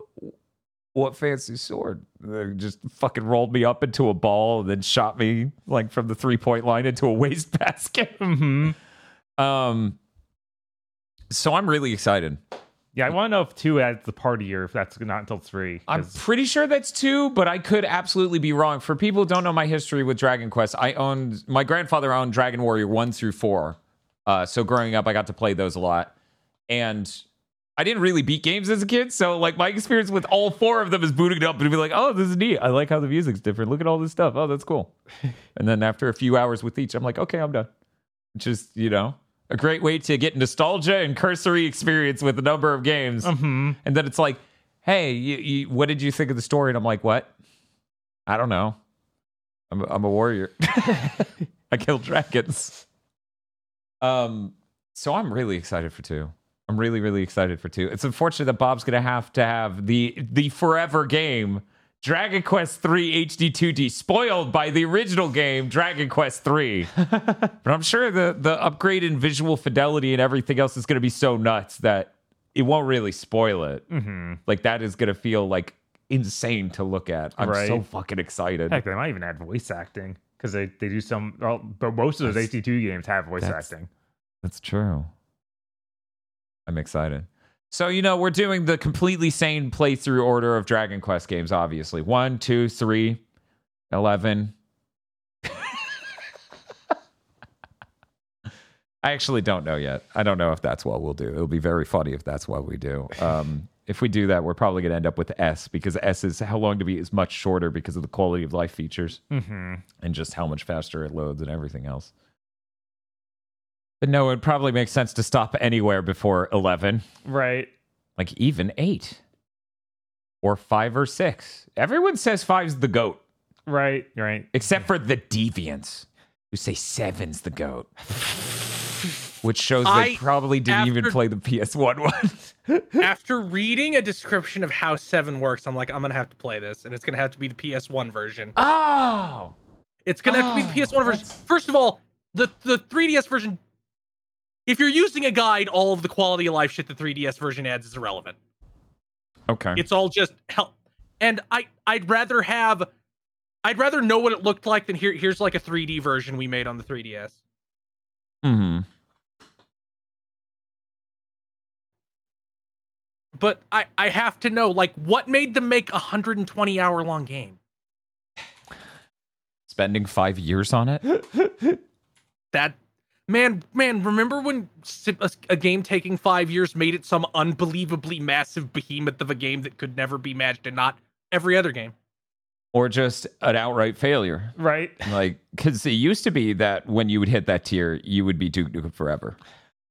Like, if you took over five years to come out, you're too human or Duke Nukem forever. Yeah. I'm not mean enough to call Dragon Quest Seven Duke Nukem forever. Not until you have to play it. and that's it. Except we have one more game, right? That you played? Oh yeah, I played a few things. Okay, I was able to fit a few things in uh, Let's- let's go. around the streams. Let's go. I played a bit of Counter Strike 2. That's that's great, Bob. Um, that came out yesterday. It's very funny to have like this brand new Counter Strike with really nice visuals and a lot of new voice acting for callouts and stuff. And it still has the Counter Strike like original uh terrorists win. Yeah, It's that's great. classic. It is. You can't get rid of it. You can't get rid of it. That's that's terrible. Like you wouldn't it, do does it that. have a ri- does it have original Counter Strike map? So you're standing in like the world's highest resolution version of something that was made 35 years ago. Dust 2 is what it starts you on. So So yes, it, it looks pretty gorgeous. Uh, after you finish the tutorials, which is just like not a tutorial, but just you have to do a bot match before it let you play real match. It shoves you into casual queue, and the casual queue it put me into is just Dust 2 forever. so it didn't change maps. You didn't even really have like the rounds just were infinite. There wasn't a okay, the game has ended at any point. Which is pretty neat. I I need to search around more because I, I was only play well to play it for like maybe 30 minutes or so. I'd like to play a more normal, sane version of this game than Dust 2 forever. Uh, but I did get to see the new the f- smoke system because smoke grenades actually are volumetric now, yeah, and that is really cool. Like you see the bolts actually go through the smoke and cause Oh, shifts in them. The, you could throw a grenade and it'll blow the smoke away. Um, Man. people walking through it disturbs the smoke. Remember when video games used to use technology to drive gameplay? Mm-hmm. And that's in an online game, Yeah. which makes it incredibly complicated to sync the volumetric smoke across all these clients. What the fuck are we doing in the AAA space right now? I don't know. And then it's Counter Strike, so I assume they have literally every man there making sure it feels good. so yeah, bullet hits you you can really tell when you get hit. When you have hit someone, it all feels like really snappy and like I. From what I played, I didn't feel that disconnect you sometimes get in an online shooter where it's like I definitely hit that guy and he killed me. Right. Like it didn't, I, I didn't get that sense at all. Yeah, if I remember, the tick rate on this is pretty good. Yeah, it's supposed to be 'Cause, you something know. crazy. Yeah, because it's trying to compete with Valorant, which has a really good tick rate. Mm-hmm. Um, good. It's a shooter. Also, it has uh, these weird music packs that I didn't use, but they I had some unlocked just from owning other games. So I had a Hades and a Doom music pack I could have turned on. What turned the on. fuck? right? What? Wh- Uh, for people who don't know, I haven't actually played Counter Strike really, but I did play Valorant and really enjoyed it. So the thought of like, for people who don't know, Valorant is just quirky Counter Strike. yeah, absolutely. So I'm really interested in Counter Strike 2. Uh, maybe I'll be able to play a PC game on my 4090 and it will run right. Maybe. Maybe the Donathon will lock us in 90, hour 90 to 92 for the next several months, and I'll get a 240 hertz monitor next year. I don't know. Because they find, for people who don't know, they they they announced a product that is a 240 hertz OLED monitor for next year. It's like 27 or 30, I think it's 32 inch, but they didn't announce the price. Yeah, of course not. So they have a hold of my heart, and they won't tell me the cost. Um, but that that sounds awesome. Yeah, this game seems pretty cool. That sounds really cool. I really want to play that. I'm gonna have to find some time outside of stream. I think if there's anything else really unique about it that I can say, it the standard casual mode is 10v10, which is feels like way too many people. 10 v 10. Wow. Yeah, which Okay. Yeah. That's a lot. yeah, um, which the the practicing was like the classic five v five, I believe it is, or maybe six v six. I can't quite remember, but it's a lot more restrained. Mm-hmm. uh, which is what I was well more used to. So going to this other mode, I was a little weirded out. Um, but that's it really. Uh, and then the other game I played, Hmm. I got to play a little bit of Fate Samurai Remnant game. Oh, well, one second. I have the button. I, I can just end it for the appropriate time. One second. Here we here we go. Game code provided by And then you have to Koei, say- Koei Tecmo. There you go. Give me the name one more time. Uh, Fate Samurai. There's a slash between those two words. Yes, of Uh, course. Remnant. So thank you, uh, Koei Tecmo, for the code, so that way we could check this out in between all of the streams. Bob, what is this game at a broad stroke level? Um, imagine Dynasty Warriors combat. Mm-hmm. Uh, Done. with a feudal Japan setting. Well, Okay. uh, right or around Meiji Revolution setting, honestly. Like, Okay. yeah, that's that sort of thing where where the same, Bakumatsu? yeah, Bakumatsu, like where Kenshin's taking place, that sort of thing. Okay. so Um, Kenshin, but a Warriors game. Go on. Right. Uh, but it's a Fate game, so you have these different heroes from different time periods. So you have Jeanne d'Arc and stuff Uh-huh. show up in in Japan, and then it seems like it might have the structure of a Yakuza game, where you have a little town you wander around and pick up quests in, and there's also main story events to go. to. Cool. Um, I have not been able to play that much, probably like an hour or so, just because we've been doing so much other stuff. Right. Uh, but they do have like full anime opening, looks amazing. Then go into just that structure of go to a place in town, pick up a quest, and then do something. So sometimes it'll be like, oh, you need to fight these goons, and then it's a Dynasty Warriors game, so it's five guys that you walk up to, and then the waves come in. like That's really great. this many bandits were gonna steal that? Damn. They They- really want this. I I feel like that's unreasonable. I should hear their side out because there must be a really good reason they want this. right?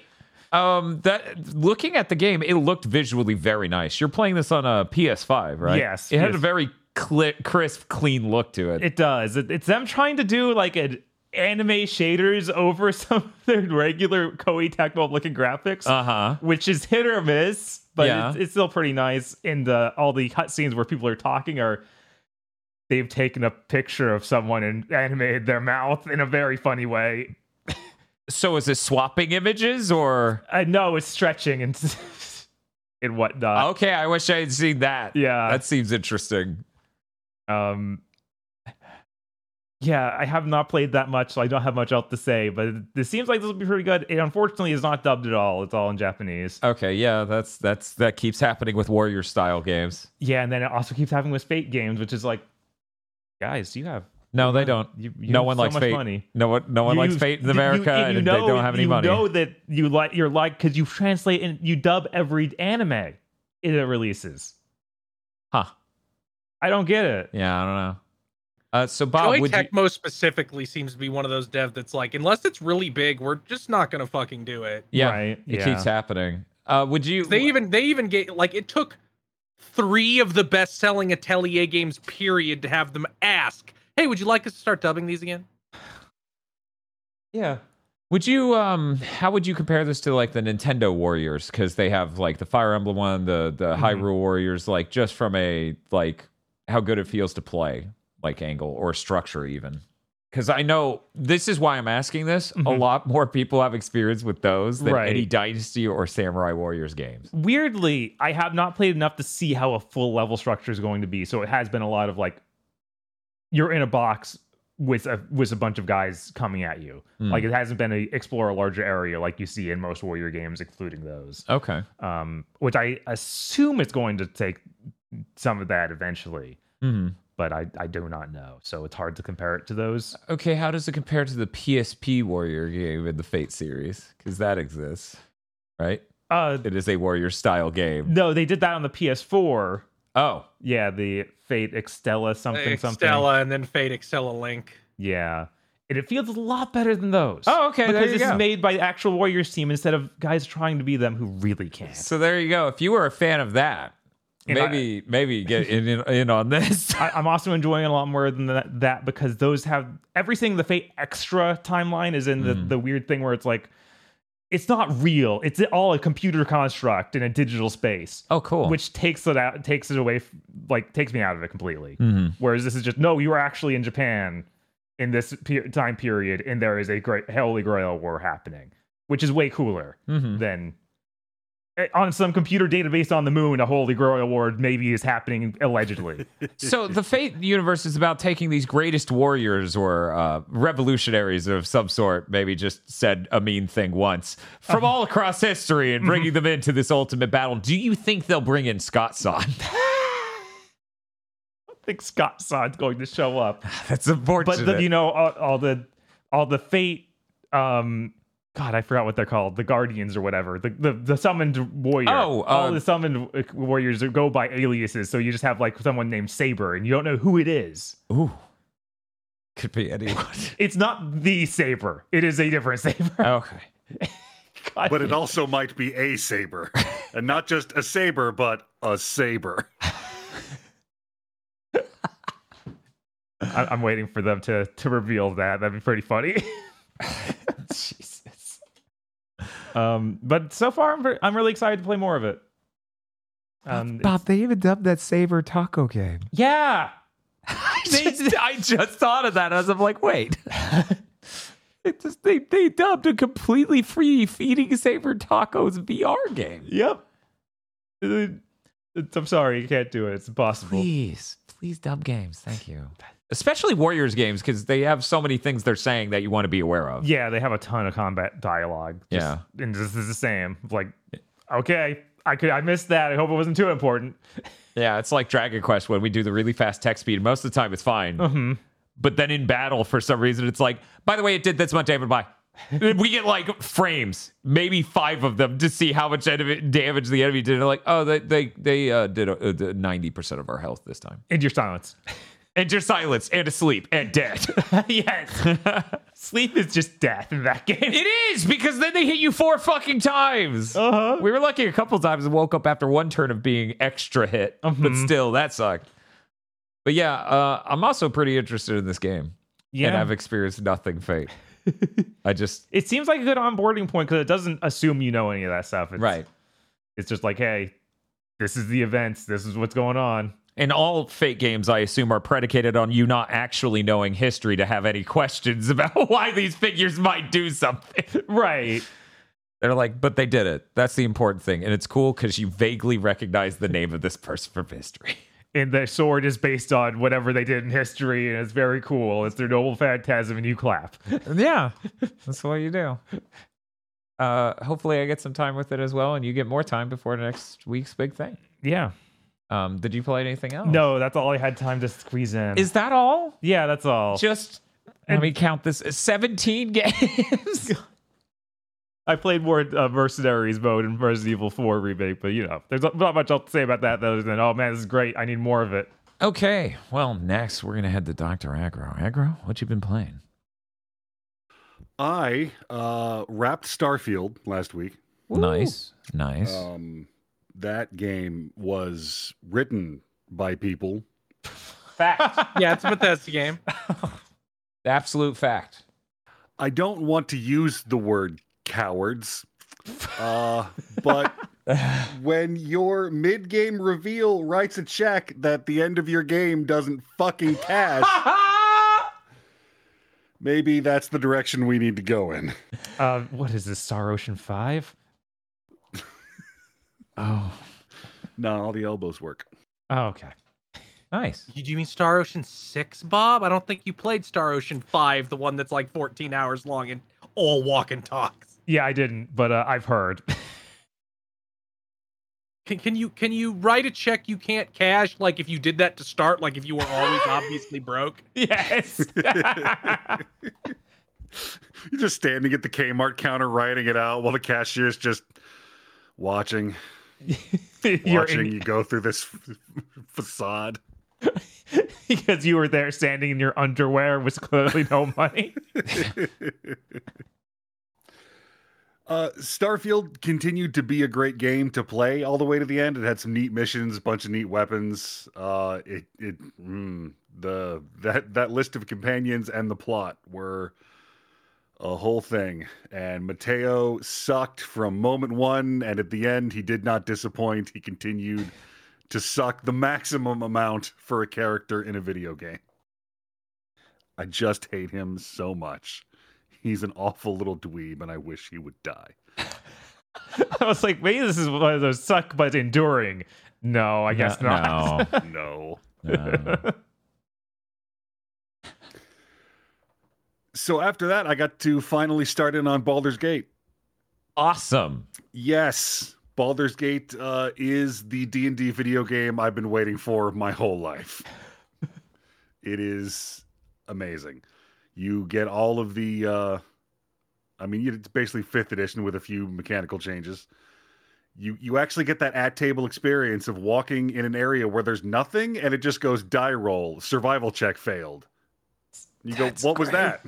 Fuck you. That's what it was. Pass the check next time, and I'll tell you.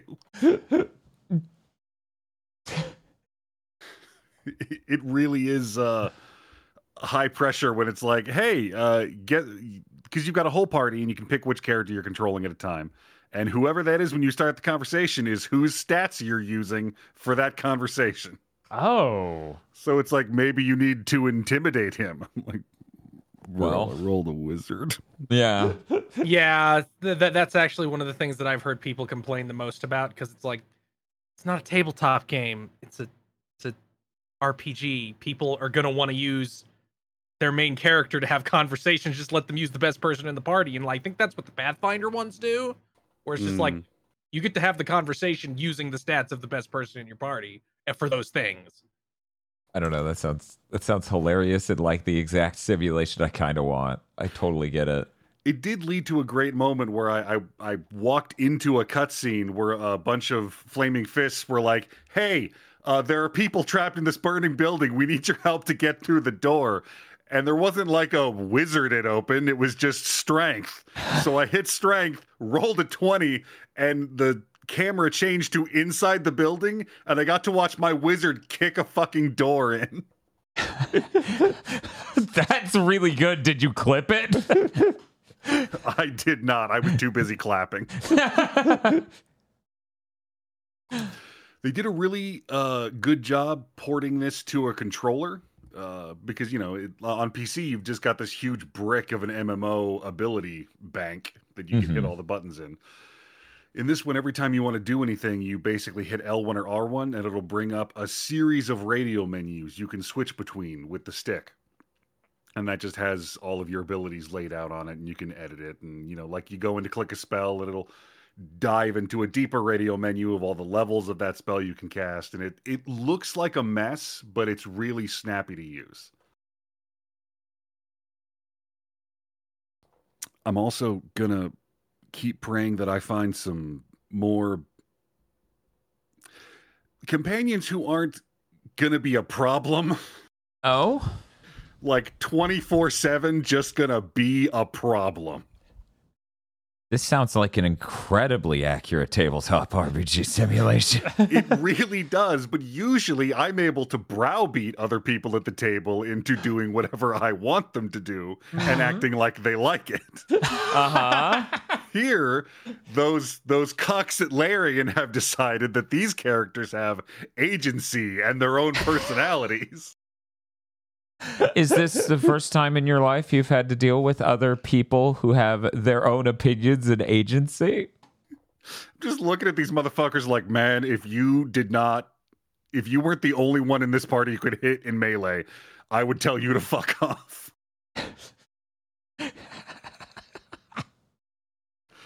and you you can actually just like hire NPCs and customize them to whatever class you want, but but then I wouldn't have all the cool dialogue. Mm-hmm. Right. I feel trapped by the desire to witness drama but not be a part of it.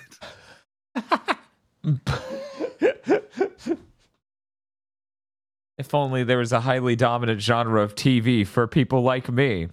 Some sort of reality show.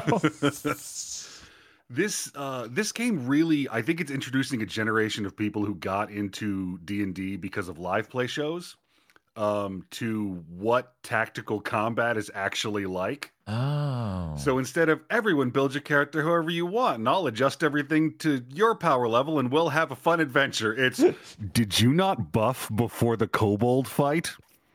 You fool! Everyone's dead. Try again. I'm willing to bet a lot of those people just went and easy. yep. oh yeah. more, more power to them. But this is. This Did you is know the that Old Testament. apparently, apparently, the game goes, "Oh, you're on easy. You can't multi-class now. You don't fucking need that. You're on easy." Oh, Which hand? sa- Which uh, rule book was that? I don't remember that. Fifth They're like- fourth edition. fourth edition. Yep. Okay. Womp womp. Oh, fourth edition. Yeah. Yeah. Yeah.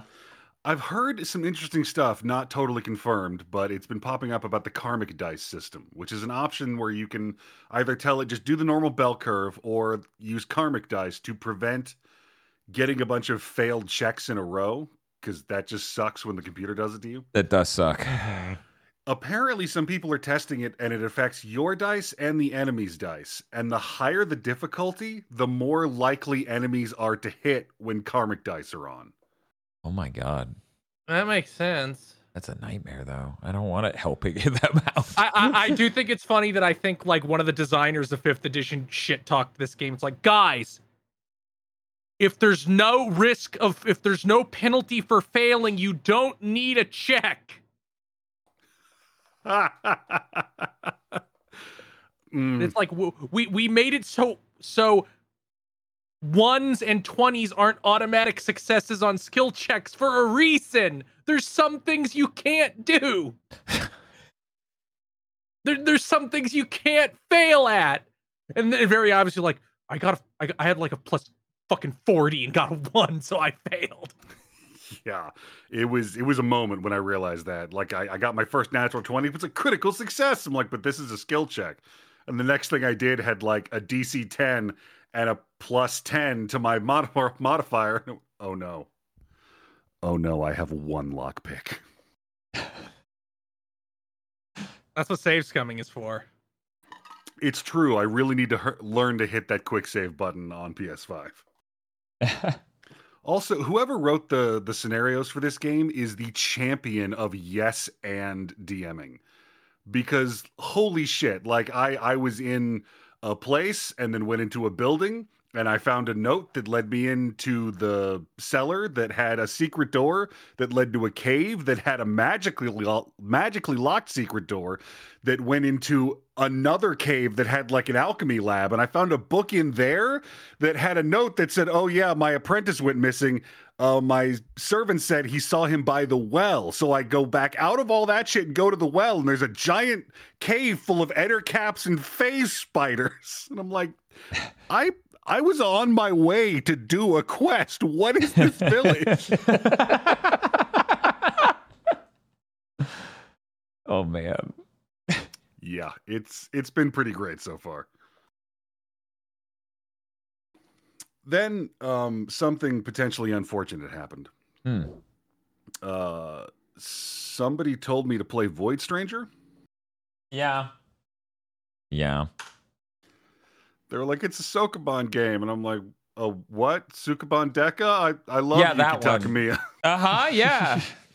she got you acting like an amateur?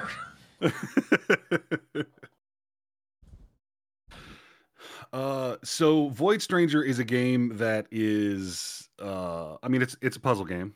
Uh, I'd never encountered that word before. Sokoban, I guess it refers to pushing crates. Yes, it does. Yes. It But yeah, it's, it's one of those. You're on a grid, you're pushing stuff around, except the gimmick with this one is you have a wand that picks up floor tiles and then puts them down in other places where there's an empty space.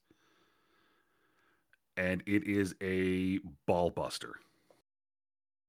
Uh, I'm on like room 111. Uh, a lot of the puzzles, there were a couple where I got to the point where I'm staring in a room going, all right, either this is literally impossible or I'm a hundred rooms into this game and I've misunderstood a mechanic. yeah. Always good when you have that moment. And I'm not sure which it is because this game is also laced with the fuckery. where it's uh it's one of those games where you're playing the game and there's a story and you can learn it or you can miss it and then there's some other stuff going on and it gets weird Mm-hmm. To the point where uh I I have been warned away from googling anything about this game lest like YouTube thumbnails give shit away. Uh huh. Just saying it around your phone is risking it. I also like to, as least spoilery as possible. I may have done something to my current run that killed it, but I'm still playing because I might. I I don't think I can lose anymore, but I think there's some stuff that's not triggering because of a thing I did. Oh. Yeah, it's one of those kind of games. All right. Uh, as I said, it's apparently uh, got some shit going on and really hard to avoid spoilers. So if you'd like, uh, friend of the channel, voxandra.gay, uh, released a YouTube video called Falling in Love with Void Stranger. Uh, so if you are interested, I would use that to check it out. Uh, I mean, apart from like the official trailer, uh, rather than anything else.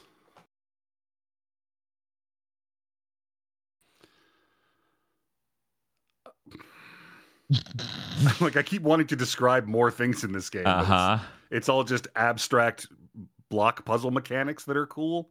The different monsters that run around, the weird tile types, but that's basically it.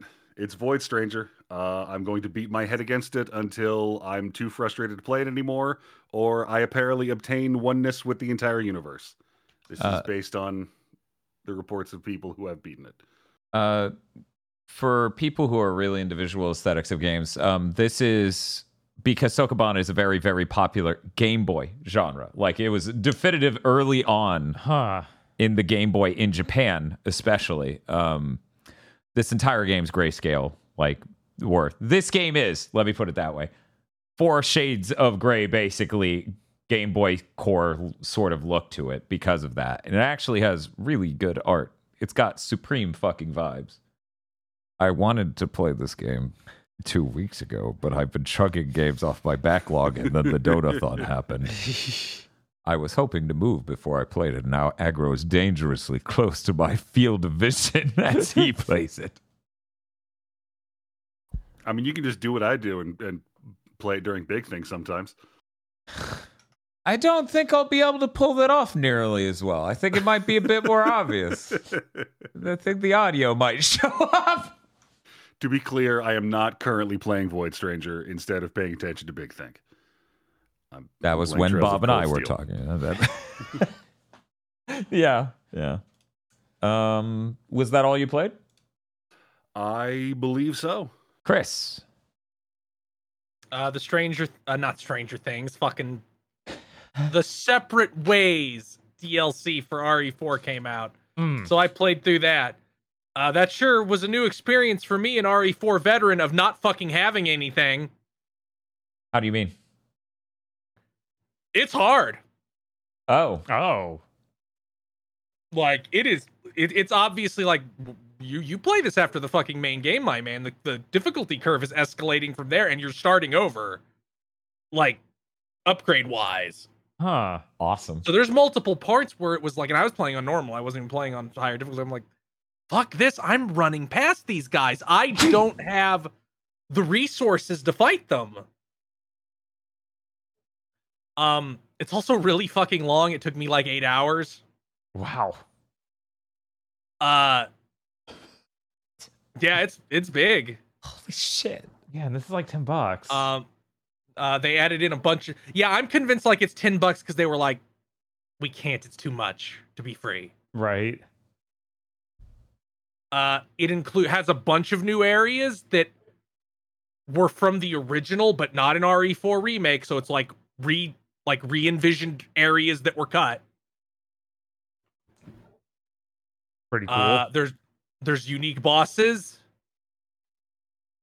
Uh, Ada still has the you can melee from anywhere thing from Mercenaries mode. Which is sick.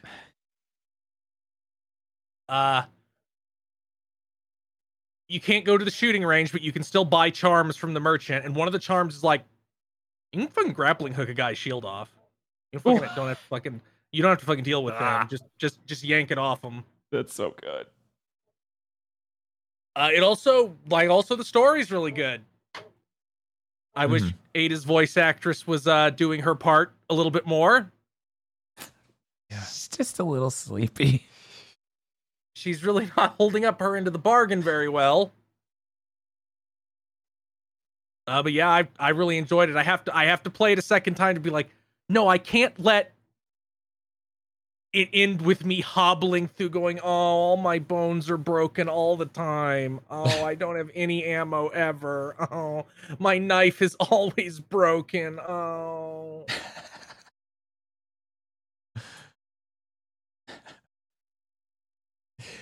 But yeah, ten bucks. That that's a hell of a good DLC for Yeah. ten bucks. Easily, easily the big, best, most valuable, like the most value DLC purchase I've made in several years. You're saying it's a better value than the Resident Evil 8 DLC? Oh, God, yes, easily by a lot. Shock. Surprise. It helps that that what that it isn't like a weird attempt at like, well, the main game has shooting. We're not going to have shooting. We're going to be like a really bad survival horror game. right, yeah, that was a choice. Uh, whew. I also streamed Deltarune chapters one and two. Uh, to try and discover is Toriel Dreemurr the goat mom? Is she an alcoholic? Unfortunately, there uh, with on, with less than one third of the game released, there is not enough evidence to get a, a firm conviction yet. Maybe someday we'll figure it out. there is there is there is a lot of there is some evidence, but not enough to be to to, to pull the lever. Uh, I noticed many more ho- uh, Homestar references than I did the first time I played these two chapters. Down to uh, one of one of the bosses just having an attack that is the the wireframe strong bad going might your head explode. Yeah. And then blowing up. Blown. Yeah, if you don't if you don't know how Undertale slash Deltarune work, um, it, it's a it's turn based. It's a turn based RPG. When it's the enemy's turn, instead of them just hitting you, it becomes a WarioWare minigame. Yep. And it's like performing this WarioWare minigame, uh, and and or else you take damage.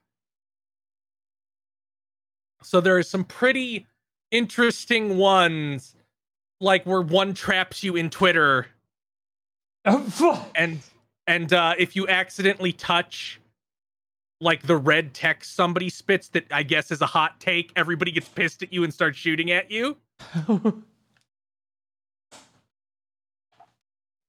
Uh, but immaculately designed and written game. I was floored multiple times, even at even vaguely remembering. And there was sure there were sure a couple times I went, no, no, don't say that. No, don't make me read that, Toby. What are you doing? What why why do I have to read this this uh gifted kid gamers dialogue, please? Why do I have to read the text? You're not only kind, but a true gamer as well, because someone made a Dragon Quest reference. Uh, uh, uh. Yeah, emotionally, those games can be pretty rough. Because you're like, oh, I know this person. Oh, oh, I gotta, I gotta cut myself now. Oh, oh, it hurts.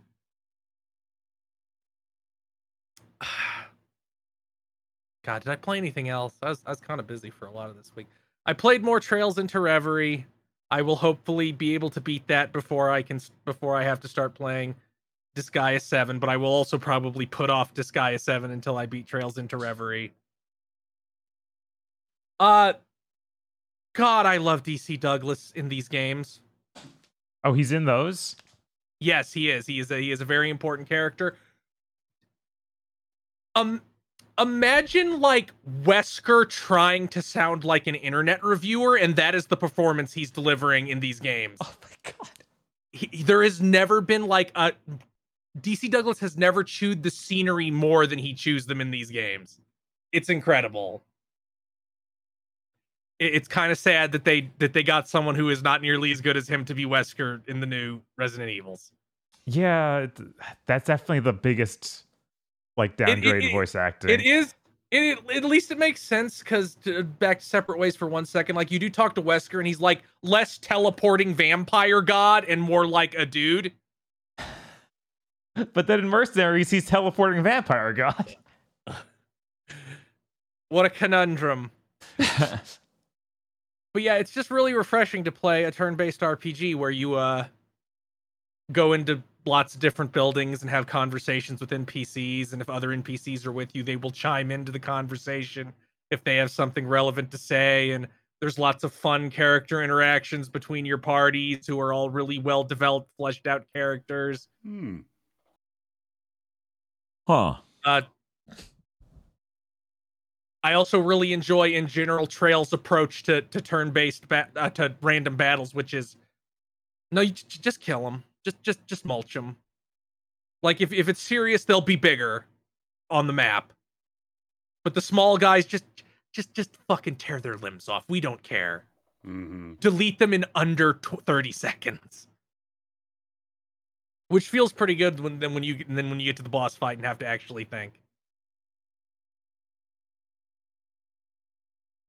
Now I'm trying to think. Did I play anything other than the three games? I didn't. I'm not even that far in the story. I'm like a, halfway through Act One, because because it has the trails into system where you there's three different protagonists. The protagonist of the last set of games, the Crossbell one, the protagonist of the Cold Steel games, and then a, a new character. And it's like you follow these three stories that are occurring concurrently, because this is like the the wrap up game for the first big chunk of the franchise before they go on. Yeah, see, a giant portal opens up, okay? no. Thankfully, that is not that. Thankfully, there is no inclination that that does happen a lot in these games, but they all show up on like planes.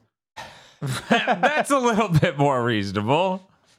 They're all like, uh, the fucking giant demon castle came out of the ground, and we, you can see it from across the continent. So we all fucking came to see what the fuck's going on. Nice. But yeah, I really like that game. I'm excited to play more of it. Uh, I'm excited to hear more of DC Douglas chewing the scenery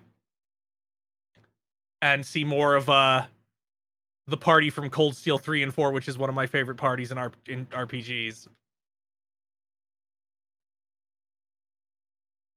And that and that's all I played. Oh, uh, I guess that means uh, talking about Podlords? Whoa. Oh fuck. Is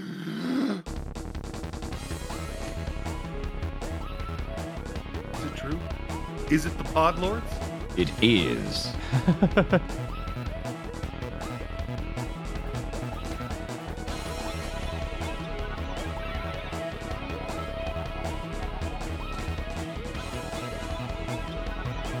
Yes, that's right. It's the Podlords. Podlords such as BN12, E. Lee Broyles, Bountiful blessings oh. to you all. And also Hey with Jinkari, you. how's it going? Red Blaze 27, Suzu Shiro. Hour 92! Give it up for Hour 92! It is so fucking wonderful, one double over. WTF, Spider Man. Na na na na, na na na na, hey hey, goodbye. I almost did that for my intro bit. Oh, see, I almost, I see, I see, my brain went to na na na na na na na na. Get a job. Congratulations on 13 years of Gigaboots, and hopefully as many more to come. Congratulations. I'm th- Thank you. I, I assume it's the gift that cycled and not just a random picture of Toji. No, it's just him. Oh, No, it's the it's the gift. It's the gift. Nobody's nobody's clipping him. DFW 3K, Muckbun, Zoe Slumbers, Zzz, Oh, adorable. Kristen, fashionably late Juice Frost. Kyle Bjork.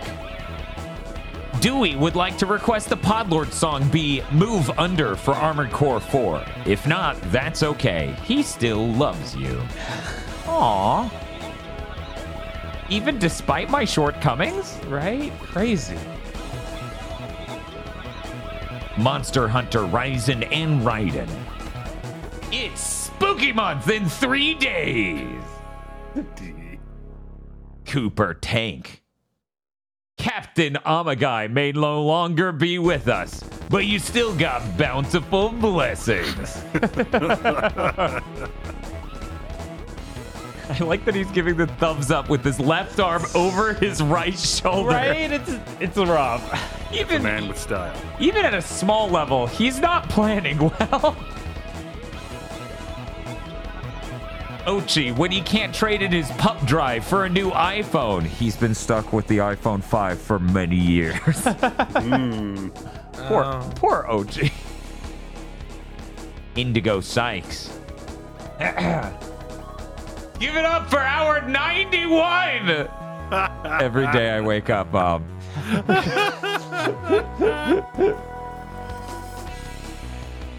If you like cool Wii games like Red Steel 2, I highly recommend Sin and Punishment Star Successor. hey Bob, I wonder which Podlord this is. It's a mystery. We'll never find out. We'll never find out who's the huge Sin and Punishment 2 fan in the fandom. You definitely can't search for the phrase for the title and find 230 of the posts in that Discord are for one guy. Wow. A group of raccoon getting ready to strike. Why?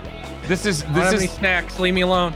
this is like when Bob runs up to the five guys in that fate game, and then these raccoons just pour out of every part of the wall. Shinji 16 heard Bob say on stream he wanted a remake of Hexen, My Brother in Christ. A MediEvil is right here.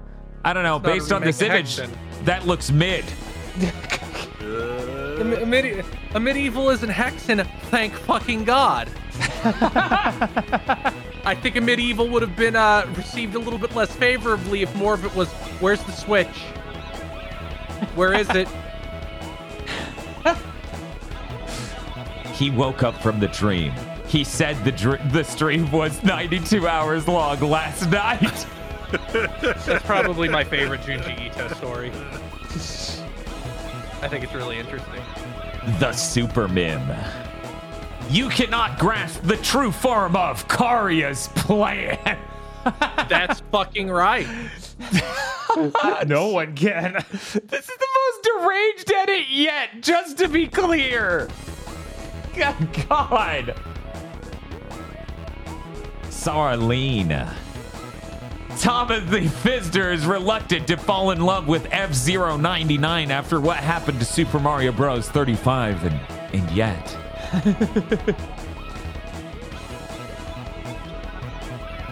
Bearded Joe, Pleochrome, Krunglespum, Coral, abide with Ruben Yan.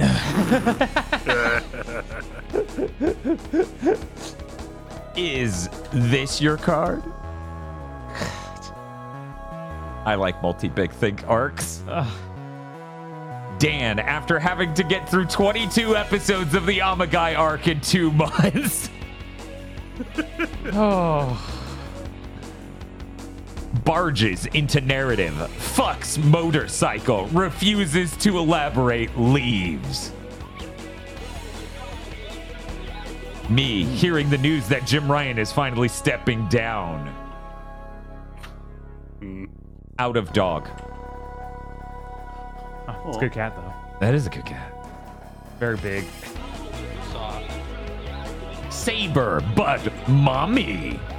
Jesus Christ. God. Personally, I prefer evil mommy saber. No, really. this is surprising. Hello, I'm Emu Bautor. Emu is meaning smile. Bautor hoy. What the fuck is this? Uh, Void and Oh, thank God, Jim Ryan's gone. Maybe now we can get a remake of Buzzard Squares. Anything's possible here in the good timeline. Thank you very much to our Pod Lords. Thank, Thank you, you, Pod Oh, Lord. Lord. Thank you, Pod Lords. More like dead service. Games as a graveyard. And if you'd like to become a pod lord, you can go to our Patreon at patreon.com slash GB podcast.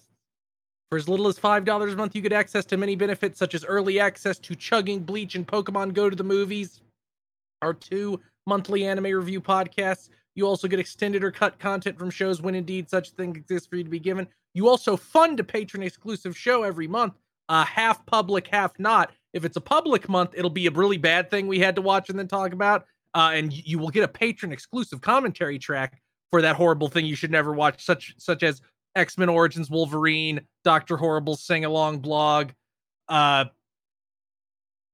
the test. The Test, a movie that I'm not fucking surprised you've never heard of, uh, and more. And uh, on the, on the other half of the month, you get to vote on it. It's a patron exclusive show where we review and talk about a good thing, no commentary track. Uh, you also get a movie, Isolation 119, a splendiferous film wherein a man takes a trip to Thailand to solve the injuring of his brother, but mostly just gets drunk and picks fights with the locals, who are largely also white. It's very confusing. Uh, that's patreon.com slash GB podcast. And if you don't have any money, it always helps us immensely to tell your friends, rate us on Thursdays, rate us on your podcast app of choice. In fact, if, in fact, if you don't listen to us that way, uh, uh, subscribe that way and just rate us anyway. Uh, and like and leave a comment on this video on YouTube right now if you're listening that way. That's patreon.com slash GB podcast. Thank you. Thank you very much. Bu- big bullet point number one in the news. Yeah. The writer's strike is over. Oh, Whoa. suck it, Quantum of Suck Ass. yeah, we don't have to watch Quantum of Solace. Oh God, I'm so fucking happy. I'm so happy we don't have to watch Quantum of Solace. Yeah, we watch shitty movies for a living. We made it 20 minutes of Quantum of Solace and went, nah, dog. Yeah, that was rough. I could better Uh, spend it- time. The, the deal is not finalized, but they got basically everything they wanted. yeah, the In bullets fact, I have don't come think out. there's a si- I don't think there's a single thing. And and all it took was California going, uh, we're gonna let people on strike get unemployment insurance, and it was over. yeah, Like like once once this Cold War became unfeasible, and it was it was already unfeasible because a lot of p- members of the Actors Guild and Writers Guilds donated so much fucking money to the Keep People Alive fund. hmm But but this made it really unfeasible. So they they went okay, all that shit we said we'll never ever give you, it's impossible and would sink us. We're gonna give it to you. Uh, they're giving them streaming numbers, but everybody has to keep it secret. Nobody's allowed to know what these actual streaming numbers are. You're not allowed to see them unless they're directly relevant to you. That seems a little sus. I wonder if it's It- not going nearly as well as they want people to believe. Yes, I, I already saw somebody just like post somebody looking really suspicious. It's like how you look when when net when you know the numbers and Netflix is like it's the best reviewed net it's the best most watched Netflix thing in history. yes. Every one of those mockbusters they make, every person on staff will know. Remember Red Notice? No, you don't. Nobody did, despite somehow it having I think 300 billion watched hours. Yeah, Excited for the Red Notice curse content. oh. yeah, that's a committee at that point because we got to put Uh. like four or five Netflix shows no one remembers. yes. Oh, oh, I'm trying to yeah talk about talk about a fucking episode that's just like trying to grasp sand. right. I swear he was on screen and he made the face, and I don't, I don't remember anything else. oh my god! I think The Rock was there, but then he wasn't. he was there for ten minutes, and then it was Bruce Willis for the rest of the movie. So yeah, that, that was that was big good news. Uh, Yeah. The Actors Guild is still on strike. They might be extending the strike to video games very soon. They voted yes, but they aren't officially on strike yet. The companies do have a chance to go. Oh fuck, fine, just take it. right. They like they have a chance to do that. They probably won't, which means we could get another. Uh, games a year from now are no longer coming out a year from now. They're now two years from now. Mm-hmm. Mm, great.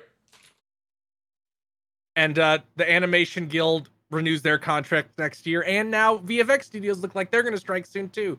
So Go, go, go, go, go. Do it. Do it. They Do it. all need to be way better than they are. Oh yeah. And, and for people who are like, oh, this is this is just left leaning politics. This doesn't actually monetarily make sense. It's like, no, David Zaslav has too much money. Yeah. Bust that motherfucker's knees. The people who actually make this shit deserve the money. Right. There people at the top have irrational, inconceivable amounts of money. Yeah. Orders of magnitude that are incredibly disproportionate. Mm-hmm. Uh, let's let's move on to other news though. Yo, I hear, and this f- feels insane. It must have taken 24 years, but on Steam they're finally getting PC gamers can finally play Tony Hawk One and Two.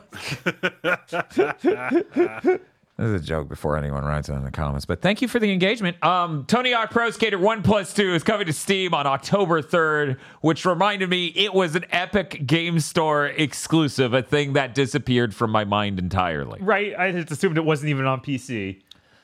But that was three years or something. That was that was over 3 years that it remained exclusive to the Epic Game Store. I hope they enjoyed that paycheck. good lord, I look forward to the new era of support the game will get out of this. Uh, I see Agro caught the last minute thing uh, occurring right before this podcast occurred. PlayStation decided to be like, hey, VR games, and start unloading shotgun shells into the crowd. Yeah, and just as a blog instead of actually doing a video or anything. Yeah, just numerous. Several different blog posts. Uh huh. Which makes Luckily, it they all link to each other, or I would have lost Foglands in the shovel. right? Uh, th- I'm going to start with the headliner. That means uh, we now very much we know that the Foundation game, Journey to Foundation, the VR game based on Isaac Asimov's writings, will be out next month. What? All right. Hey, Agro, Hey, you excited for the spoiler cast? I mean, kind of, but are you guys going to read that book or? Yeah, of course. Oh yeah. I mean, I will. I don't. No one else is doing either of the things we're just. right. It's It's just like, I'm not buying VR for this. the, uh, the the trailer for it had some interesting feature stuff, uh, like using gestures to interact with NPCs, as well as using eye tracking, not just to select dialogue options, but mid conversation, look around the room and unlock new conversation topics or Oh choices. shit! Because they Yeah. know you've now seen it. It's like, officer, you can't think I'm a murderer. Glances at knife. I mean, I'm hoping that's what it is. Right. The blog post shows a lot of interesting stuff, but I, I've learned that I don't trust Sony on the highest end VR exclusives they're propping up because they somehow took what was a really great shooter last gen and made it into an absolute biggest flop on PSVR 2 this gen, and I paid $40 for it. But there's a lot of cool gameplay things here, and it features so many things like haptic feedback, eye tracking, adaptive triggers, controller tracking, and 4K HDR. So that way we can um have a really smart video game. I'm certain of it. Um, I'm very excited for this because I will fall into the hole that says AAA VR. I will go under the box with the stick propping it up that has AAA VR game written in it every Uh-huh. time. I I'm not gonna learn. Uh, what are what about these other games though, Agro? What else do we got? One of them, uh, correct me if I'm wrong, was uh, they announced Among Us VR coming to PSVR 2. Did we not already know that? I thought we already knew that, but that might be wrong. It might have been a meta exclusive marketing thing until now. Oh, maybe that's uh, Okay, what's up. I thought it showed up at a state of play, but I guess I was mistaken. Uh, I thought it did too. So why are they pretend? Whatever. I don't know. We still don't have a date for it, but they did say it's going to be 9.99 when it launches. Oh, wow, that's really bold. They're gonna charge nine hundred ninety nine dollars for Among Us. That's Yeah, I mean it, it, it's a really premium experience. Fuck. You can use eye tracking to. No, wait, they have those visors on. Fuck. Uh, we got a new trailer and a release date for Tiger Blade, which just, I mean, you got a gun, you got a katana, you got a grappling hook. It's basically Red Steel. Yeah, your Scott's Yeah. on. Yes. Can't wait. I, November I 17th. I actually saw trailers for this a while ago, and it wasn't announced for PSVR 2. And I'm like, that looks great. It would be great if that came over to P. Oh, it is! Hooray! Yay. Hooray! Heroes of Forever uh, was announced. It is an arcade style gallery shooter like uh, Time Crisis or Police 911 if you had a really sick arcade. I remember that. Yeah. Uh, it looks like, you know, low poly, you're basically just warping into different time periods. Like there was a weird alien one. There's one that looked like a 90s Hong Kong movie. There was one that looked like World War II, but there was a giant robot. Uh, where is it? Also has up to four player co op. Ooh. Yeah, so that's interesting. Let's see, going down the list here. Tin Hearts, you might remember from already being a game. Uh, it is it is a lemmings sort of game where you're kind of standing in the middle of the room and there are tin soldiers spawning and you've got to direct them to get from one end of the room to the other and you know like bounce off drums and now ride a balloon and like put this book there so they'll turn left. oh, okay. Yes, that is getting a demo on November 2nd. It's apparently six levels out of the 50 or so from the full game. Cool. Uh, yeah, they said it's a story, a narrative based puzzle adventure, which, yeah, I guess that counts as a puzzle game. yeah. Looks neat as shit. Can't wait. Journey Foundation, we already covered. And then the Foglands, which is a roguelike shooter, uh, apparently coming out October 32nd. Interesting thing about this one, uh, it's coming out both VR and just regular FPS mode on your TV at the same time. Huh. Interesting. Um, yeah, we've actually known this was coming to PSVR 2 since February. Uh, it was shown off early on back then when they were getting people excited for this. It looks really neat. I'm glad it also has a normal way to play without the VR. Yeah, that's that's really interesting. It's like there are some games where that's just not a good idea. No, yeah. but if they if they can pull that off functionally that that'd be really interesting It would be a really good comparison point, though, for explaining why VR is so much cooler Right, because than just using a controller to play a game because I, I'm sorry, I'm already imagining the death stream where chat gets to decide the mode we're in, and the game just gets way less fun every time we go back to shitty normal controllers. i know it's early but i was already disappointed that this uh, playstation blog vr day event did not contain the announcement of Baldur's Gate 3 for psvr 2 because that camera is doing some heavy lifting in that game but there's a lot to lift and god above i would love to be able to just walk around my living room looking at that map from a godlike perspective oh, that would be sweet. Oh man. Well, that's it for the PSVR's uh, P- PlayStation Blog's VR block. Uh, let's move on to Bob news. Bob, I hear you got thumbnail worthy news. it's true. Hideki Kamiya is leaving Platinum Games on October 12th this year. That's like only a few weeks away. He's Yeah. basically out. Yeah. Uh, it sounds like he's going to continue making games, like both the Platinum Games thing and his own tweets allude to. Yeah, I, I will keep doing what I'm doing somewhere, but we don't know what, But what he's doing, where he's the- going.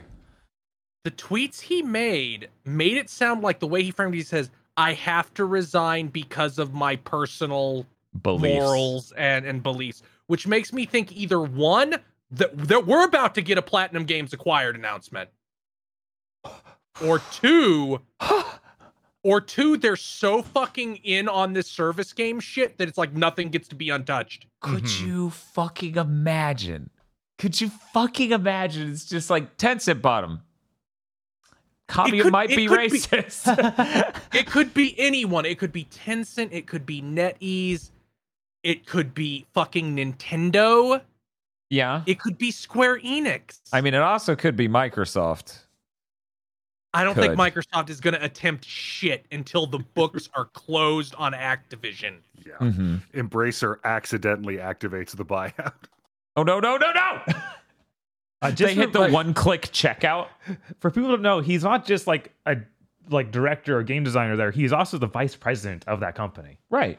Yeah. So Yeah, he's insanely high. There's So something. That, that makes me think. That makes me think that it maybe maybe that isn't an acquisition because I assume he'd get some fucking enormous sum of money if he stayed through an acquisition. But he's also the kind of guy that'd be like, no, fuck you. I don't.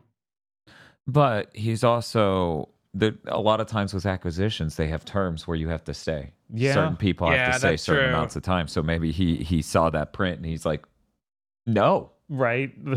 he may have gotten some offer that he couldn't refuse elsewhere. Mm.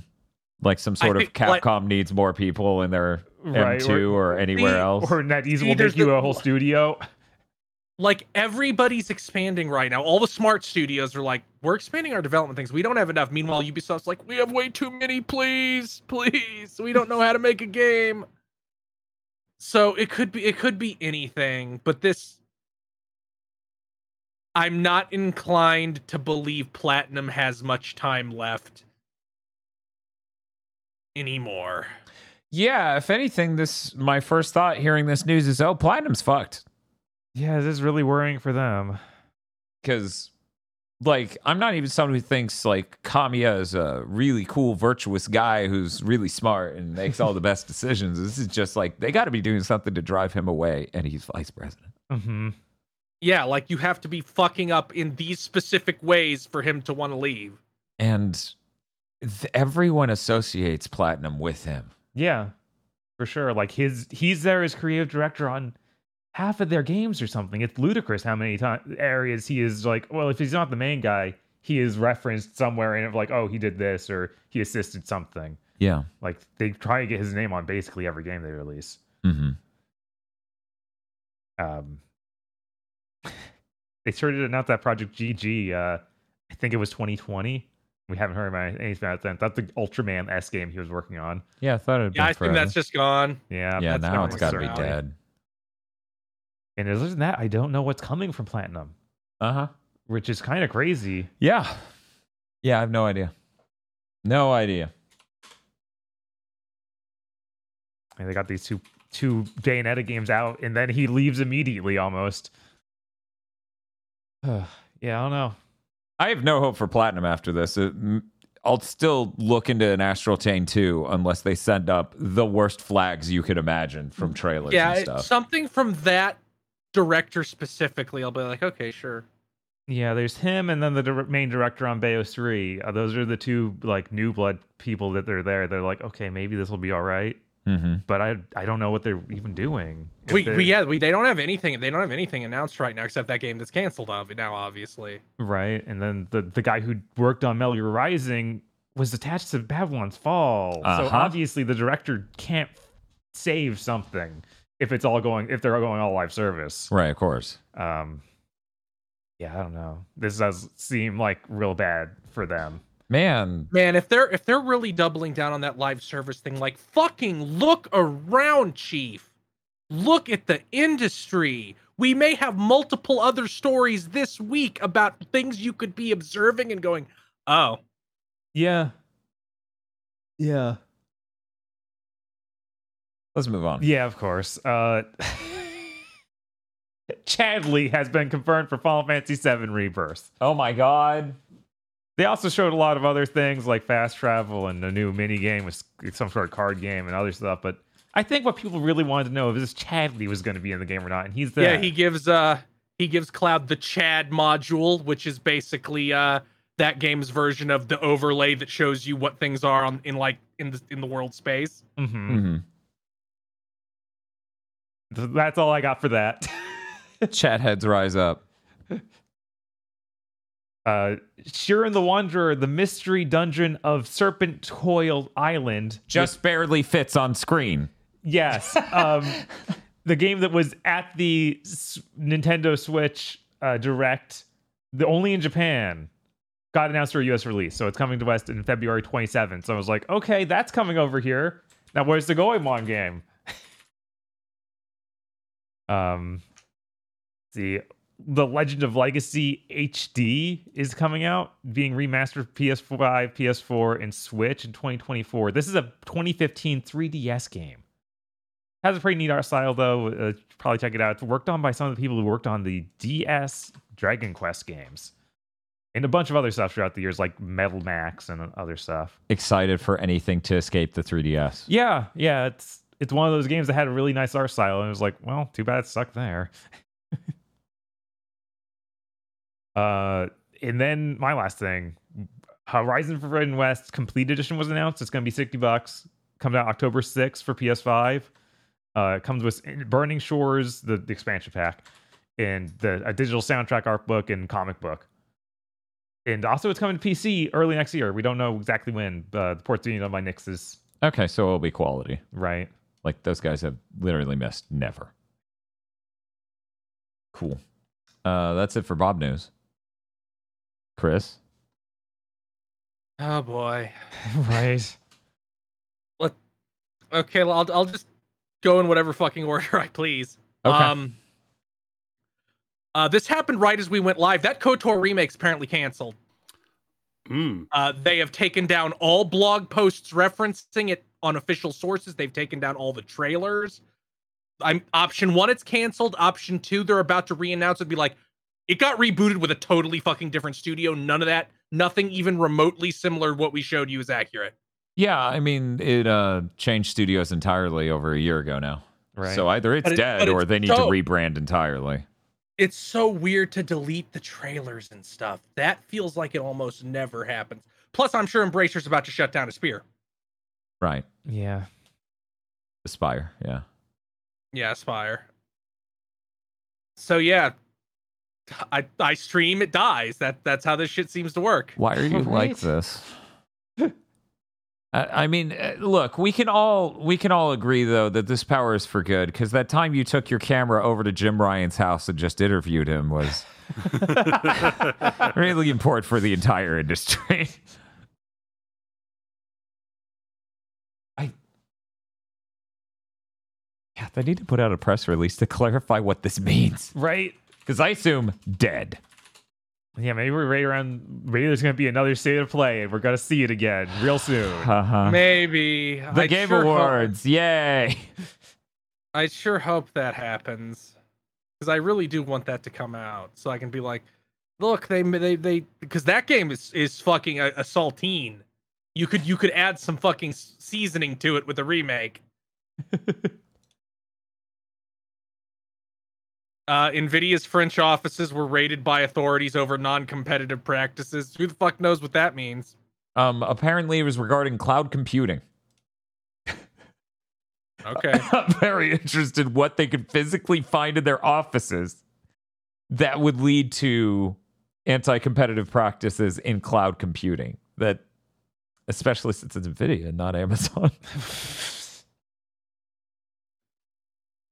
they announced Timespinner 2. oh, I guess I got to go play Timespinner One. No, you don't. Timespinner 2, Timespinner, maybe Timespinner 2 will be better. Timespinner 1 is like what I picture in my brain when it's one of those games that's like, look at this gorgeous sprite art indie game. There's a demo. They've been working on it for four years. And then they crowdfund and they're like, oh, fuck, we have to actually make the rest of the game now instead of repeatedly polishing this chunk we already made. So you get through like the first 30 minutes of that game and the quality like falls off a cliff Uh huh. Mm. because it's not shit they spent years and years polishing. And it's like nothing in that trailer implied this wasn't going to be the same thing. Yeah, So, it looked so weirdly like it was more of the same stuff, even with the same art and things. Like it, I thought that it, being two, it would look different at all, and it doesn't seem to. Also, I thought that the pixel artist might get better at making portrait art. that didn't happen. yeah, it, it, it's just like one notch below par. It's like I'm like I'm like guys, Sea of Stars just came out. You got to do a little bit better now. I'm sorry. Like we're past the we're past the early seventh, or er, I mean early eighth gen days where it's like, well, if you squint, it kind of looks like an old game. Mm-hmm. Like you kind of have to do better nowadays. Yeah, the bar's been moved for sure. Chris Metzen's in charge of Warcraft again. Chris, who's Chris Metzen? uh, well, he used to be in charge of Warcraft, and then he left the company, and they fucked up every single thing about Warcraft since then and then they said, "Chris Metzen, pl- please come back. Please come back to fix Warcraft." And he went, "Okay." Chris Metzen, with your nose so bright, could you guide my fucking company? We're dying. Um, he actually came back in September of last year, a year ago. Uh, no, it was December last year, where he's a creative advisor for the Mhm. Warcraft franchise, and now he is executive creative director of the Warcraft universe. cool. Good for him. This this is gonna be this is like if two years from now they're like Jeff Kaplan's back to fix Overwatch 2. Oh, God. No, bring Chris Metzen in to fix Overwatch 2. I want to play Saurfang in Overwatch. God damn it. Like like Luke Skywalker said, no one's ever really gone. But you know the, the state of Warcraft has been dire for a while. I'm re- and BlizzFest uh, BlizzCon is next month. Well, not next month, but November, about a month from now. So maybe maybe they'll reveal something big. They apparently already cut um Dragonflight, the current WoW expansion, like short. They're like normally there's three big patches. This is only getting two. Whoa. Yeah, it's like his his advice of the creative of this game for the year leading up to this. Don't do that. They won't. Don't do that. Okay. So it's entirely possible they announce the next WoW expansion at this BlizzCon. Well, at very least, me and Bob have escaped being trapped in a, in a WoW trailer that will never end during opening night live. Man, Yeah, it'll be at the Video Game Awards this time. uh, I, I hope that uh, they do Warcraft 4. That'd be cool. That would be cool. That'd be cool. I like I might, I, Warcraft. it, I might, if it's a new expansion, I might even go check it out. I'll be like, sure, whatever. Maybe he'll even fix all the. Sh- maybe he'll even fix the thing that broke the game, or at least put in a, a, a class like a classic servers for a version of the game I like. And then I'll be trapped in uh, in hour ninety two, where it's like we're going live again with Mists of Pandaria Classic. oh my god! Today, today I'll be gathering herbs for six hours so I can level alchemy on this alt. So, knowing things about your life, how does it feel to have come full circle, but now strangers on the internet watch you? Pretty good, honestly. right?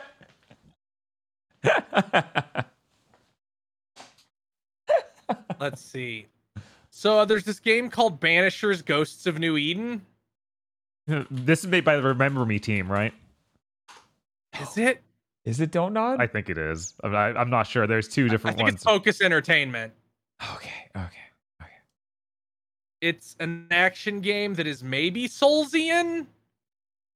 It has very had very Soulsy looking shit in it, I'm I'm starting. and to you had just- like, you had like the Estus counter for healing. So I assume it was. I assume it's a, it's a Soulsy type thing.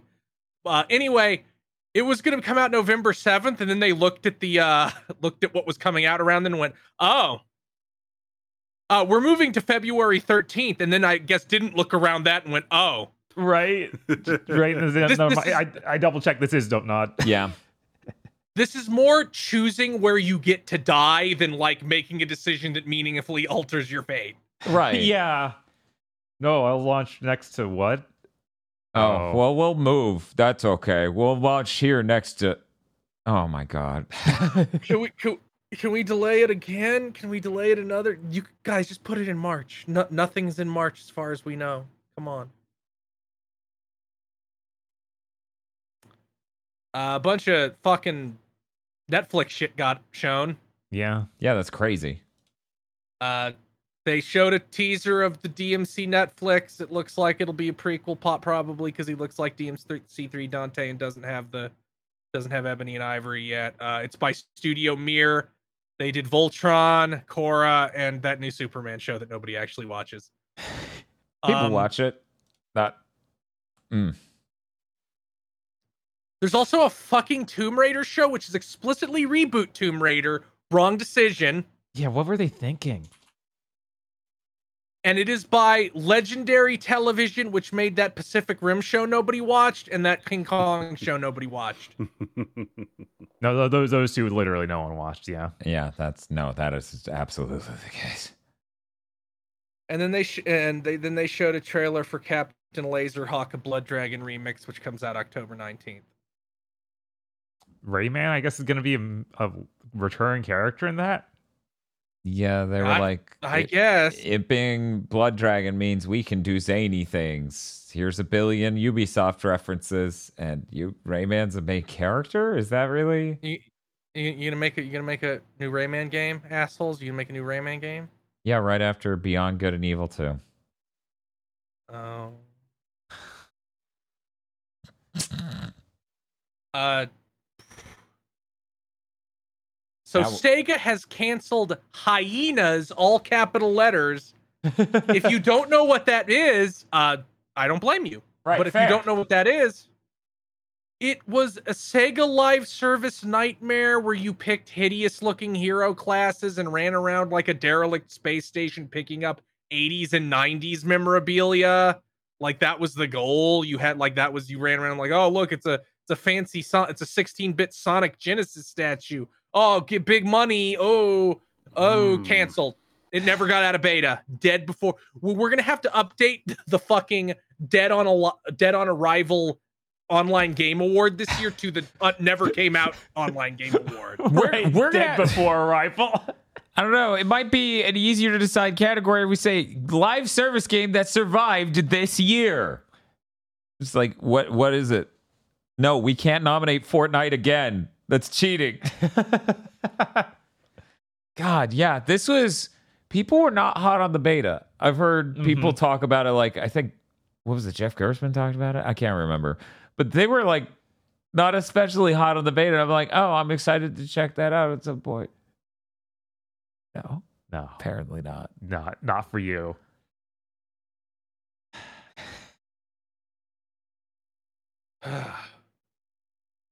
Uh, they also announced um some other shit that was in development that we didn't announce are also now canceled. I wonder if they were more live service games. Man, it if is the, the it- reaping season.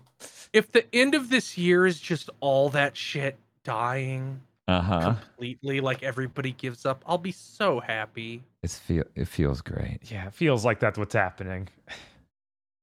Anyways, good luck to Sony's game. Um, ham sandwich on a spaceship. Oh, I thought you were going to talk about Watchdogs, but Fair Heist game. game. Yeah, fair games. fair. Helldivers. That's the Jade 2, Raymond one, and the Yeah, Helldivers. Concord. Concord. That's the name of hand sandwich. The game. Yeah, it's I'm gonna, I'm gonna, I'm gonna, I'm gonna make a bold statement. Say we're probably never fucking seeing Concord again. Probably not. Yeah, I feel like the only one of those that will actually launch is probably Marathon. Probably. Fair Games is, is supposedly almost done, so That's what like they say. Come out. They said that shit was supposed to launch by the end of the year. They also said that about Helldivers 2, and that got pushed. So Helldivers 2 is definitely coming out. Yeah, yeah, that but it was supposed out. to come out by the end of the year, and it is no longer, is what I'm saying. So Helldivers is coming out. Uh, Uh, Fair Games, we haven't seen fucking anything of that, but it's supposed to be close to done. Question mark. in Was- other he Well, lied news, Real quick, was that before? Did they say that before Bungie visited Jade Raymond Studio? Because maybe we don't know. We don't know when they visited J. Raymond Studio, do we? no. let them all be canceled. I want it to be a fucking wasteland. It'd be so good. Uh, so so Tim Sweeney's a bitch ass liar. Oh, why's that? So uh, all this year, every time a tech company did layoffs, Tim Sweeney like sweatily ran up into the replies, and he's like, "You don't really have to do layoffs. Uh, you just you just want to. Uh, you you you you CEOs love to say you're tightening your belts when you just when it, other people have to pay for it. Here's me posting a picture of a shield wall and saying this is Epic Games during a recession. We won't give up a single job. Blah blah blah blah blah. Well, guess who just laid off 16% of their workforce? Oh, 16%. That seems like a small amount. Uh, do we It's have a hard number? Oh, that's a lot of people. That's a lot of goddamn people. That is an insane amount of fucking people. It's almost like Epic is huge. Huh. Uh, So they laid off 870 people, according to Tim Sweeney. Very few of them were in quote unquote core development roles. Uh, remember last year when we said they they uh they bought Bandcamp for no reason? We were like, why the fuck did you buy Bandcamp, Tim Sweeney? Yeah. Uh, they didn't know either because they sold it. They they they have sold it to a marketing company that's probably going to fuck it up left, right, center, backwards, forwards. Man, acquisitions fucking suck. Yeah, they do. Uh, they had some marketing bullshit thing called Super Awesome that is now almost entirely detached. Also, uh, Sweeney says we invested too much money in stupid fucking bullshit like buying Bandcamp. Ooh woo. yeah, it's not Uh, an investment when it's that stupid asshole. Right? That's So- just so- you went on shopping spree. We're we're pivoting to selling user created content that we only get 60% of the sales of, so our margins are lower. We don't have as much money. Ooh woo woo. Uh so Mediatonic, the people who made Fall Guys, you know, that really fucking successful game, uh they got acquired by Epic like 6 months after that game came out. It was wasn't that long after. Uh Hmm. they're gutted. Like almost the whole studio I think got laid off. Mm. And that game was big and successful and about to do a fucking collaboration with Final Fantasy 14. So it's not like that game isn't still making money. But with that's the thing about these acquisitions, you can be as successful, you can be the most successful fucking division in the world. But if some dickhead in a in a corporate suite says, "Well, we're simplifying. Hmm. We want to focus on our core practices." Your ass will get cut for no fucking reason. I assume development of this game will just switch to other people they're keeping. But Jesus Christ, guys. yeah. Yeah, allegedly that studio is not completely closed, but it, of course they were. It was an insane amount of layoffs. I mean, people in the office have rearranged the letters mediatonic to decimation because they have the fucking le- wooden letters for their name. Ugh. So that's just sitting in their office right now. Yeah. Yeah, that sucks. I'm so sick of this shit. right? Fuck you, Tim Sweeney. What the fucking Bandcamp then? Like on top of everything else, that one's the most like. Why did mm. you buy it? Yeah, what were you even doing? What was your plan? Tim? Yes, I hear you talk up the Jokai crest, but I'm not sure it's gonna do anything. If anyone's wondering why he looks the way he does in the thumbnails, because I told Photoshop to make him angry. what a good feature talked- they, they charge people for. We talked about the Tim Sweeney shit a little bit. We should probably talk about it a little more. You I feel the- like we didn't go the Jim very. Ryan? You mean the Jim Ryan thing? Yeah. Oh, Yes, the Jim Ryan shit. Yeah, we talked about the Tim plenty, but what about the Jim? Let's do it. J- Jim Ryan's leaving uh, Sony in March of next year. Uh, he's being replaced by I forget the name, a, a very very long time, like almost founder of Sony guy who like he joined Sony in '85.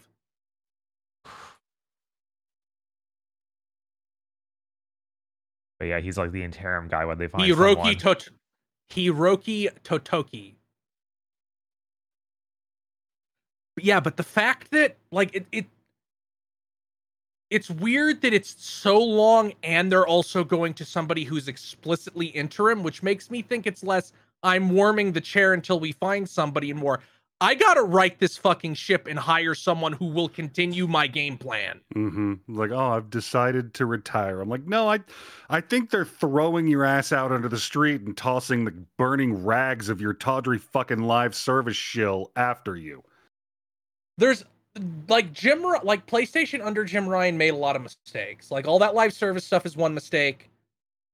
The the singular focus on shit like Horizon and the absolute biggest most successful games re-release them over and over and over was a mistake. Shutting down Sony Japan was a mistake. You should have fixed that studio instead of shut it down. Like just closing it was a major unfor- like even if they were terrible, find new people and build a new one. There's like an there's like a PR element to that studio existing that you just tossed out.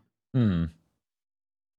And frankly, based on the numbers we have, Sony ain't doing so fucking hot in Japan. So I imagine at some level the other leadership was like, we're we, we're not turning into fucking Xbox in what is still technically our home market, guys. We need to we need to identify the problems here and try and fix it. Not just simply not care. Right. Yeah, one hundred percent. Um, it's uh, it's really funny because I believe he said living in Europe but working basically out of the United States is very complicated, Uh-huh. and he's looking forward to, you know, spending more time at his home in Europe. And I'm like, that's that's why. Yeah. Is that?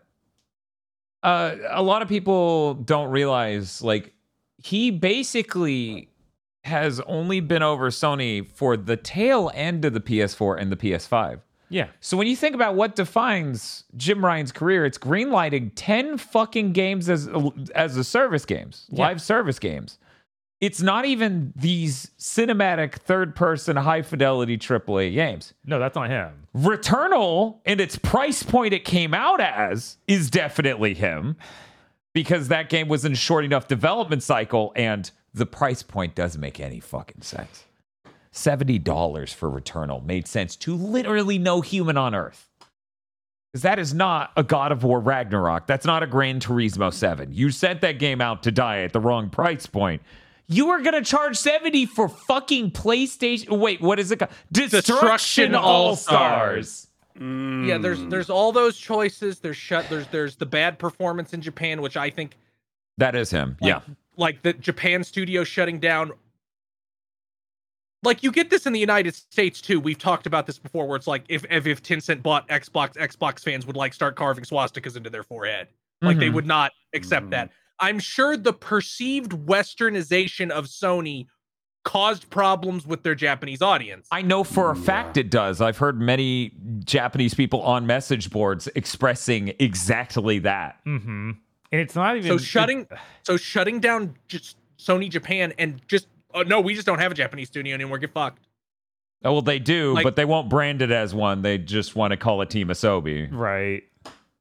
And So like a dev studio, like a small one compared Right. to what you might expect from I, Sony. I mean, Sony Japan was small for the longest time. That's, That's why they co-develop games because Mhm. they can't really make their own outside of Gravity Rush 2, their in Knack 2, their magnum opuses of eighth gen. and also he brought an like- era of being, being Europe centric, was always focusing on Horizon.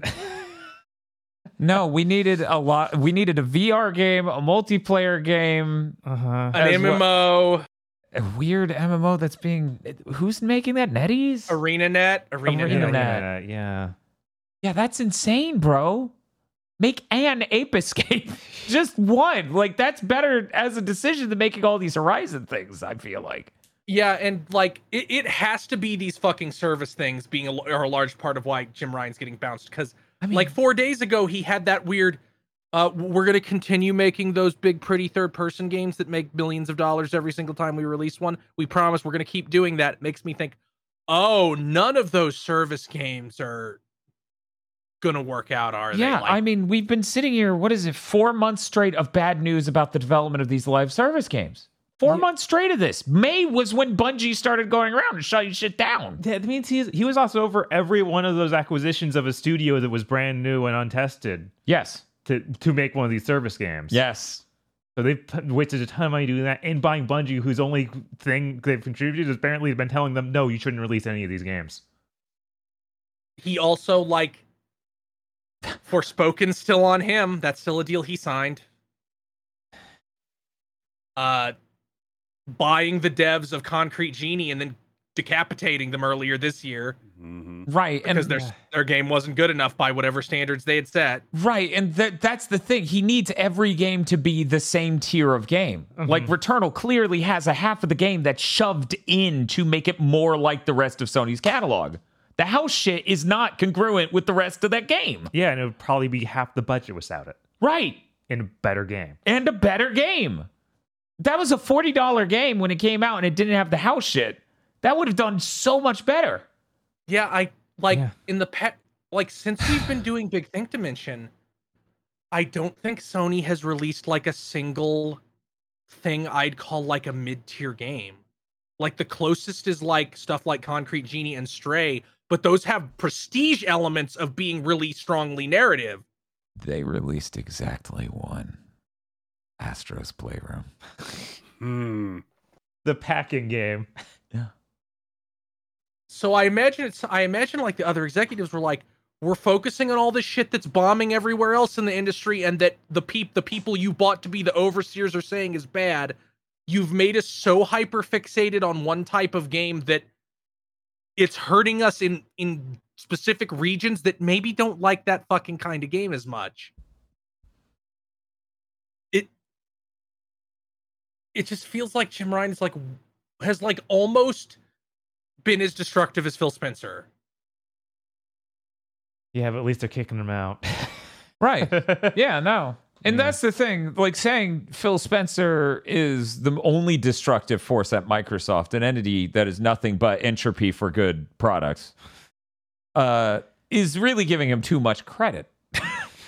Because Don Mattrick was there right before him. right. Plenty, it, like, it feels like two, two, maybe three people just rapid fire ruined the end of the 360 and the beginning of the Xbox One, and then Phil Spencer comes in. It's like, "What's your radical idea?" And he's like, "I hope the Netflix model works." Hmm. we should make studio we should buy studios because we can't make any they made one and then they made them make gears Yep. Uh, yeah i'm so fucking glad jim's gone. Fuck jim. I- he's I'm- the worst. I feel like every person who's trying to be generous to be like maybe jim wasn't all bad. I'm like no literally every positive i've heard every single person say credit to shawn layden. He didn't greenlight the ghost of tsushima. That shit was years of development before jim ryan takes over. In fact, I don't think anything that Jim that Jim Ryan would have greenlit has come out yet. right. I man, it mm, Spider-Man 2. right. Good job, I Jim. don't You had a real fucking vision there. I don't even think that. I think even that was probably greenlit before him. I mean, maybe when just did he become yeah. head of Sony? It would have been sometime in 2018. 2019. So Spider-Man was already out and successful. So of no shit, it was already greenlit. Right. I mean, obviously, even if it was his decision, it's like, no shit, fucking Jim, you should make Spider-Man 2. So so I'm I'm kind of worried that we, it like that they're now looking at like what it's coming out over the next three years of PlayStation. All this shit that you, that is too bad to ship that that that is in a genre that is dead. Well, here's the great news about that. You know what that means? They're going to have to start greenlighting a lot smaller things and start co-funding a lot of smaller things. Was this his plan? Ba-da-da-da-da-da. No, It wasn't his plan. It's the new guy's plan. plan. It's the new guy's God's- escape plan. It's new. It's God's plan, and I'm starting to believe. right? Um, Nothing like we we beat on CG trailers constantly on this show. If they do like a PlayStation showcase and it's like, here's a bunch of smaller games that have obviously aren't anywhere near done CG trailers. Like here's Ape Escape. We're we're bringing back some kind of RPG with a remake or a remaster.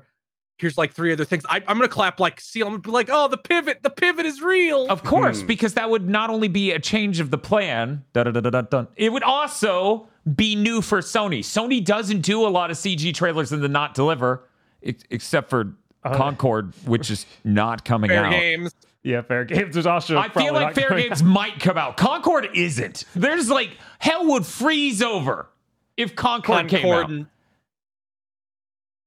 Uh, That's the one, and and and obviously Kotor remake.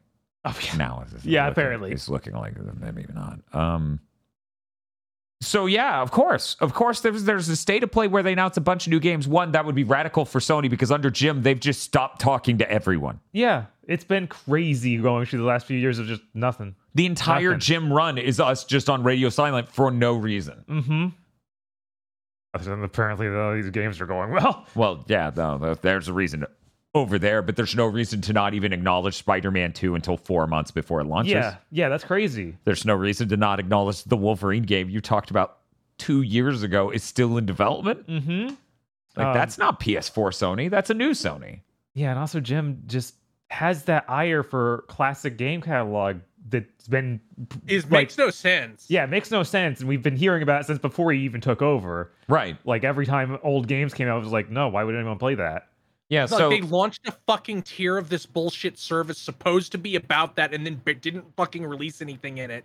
And didn't even talk about it after they launched it. right, they Like, don't they don't make a deal out of it. Other like look at Nintendo.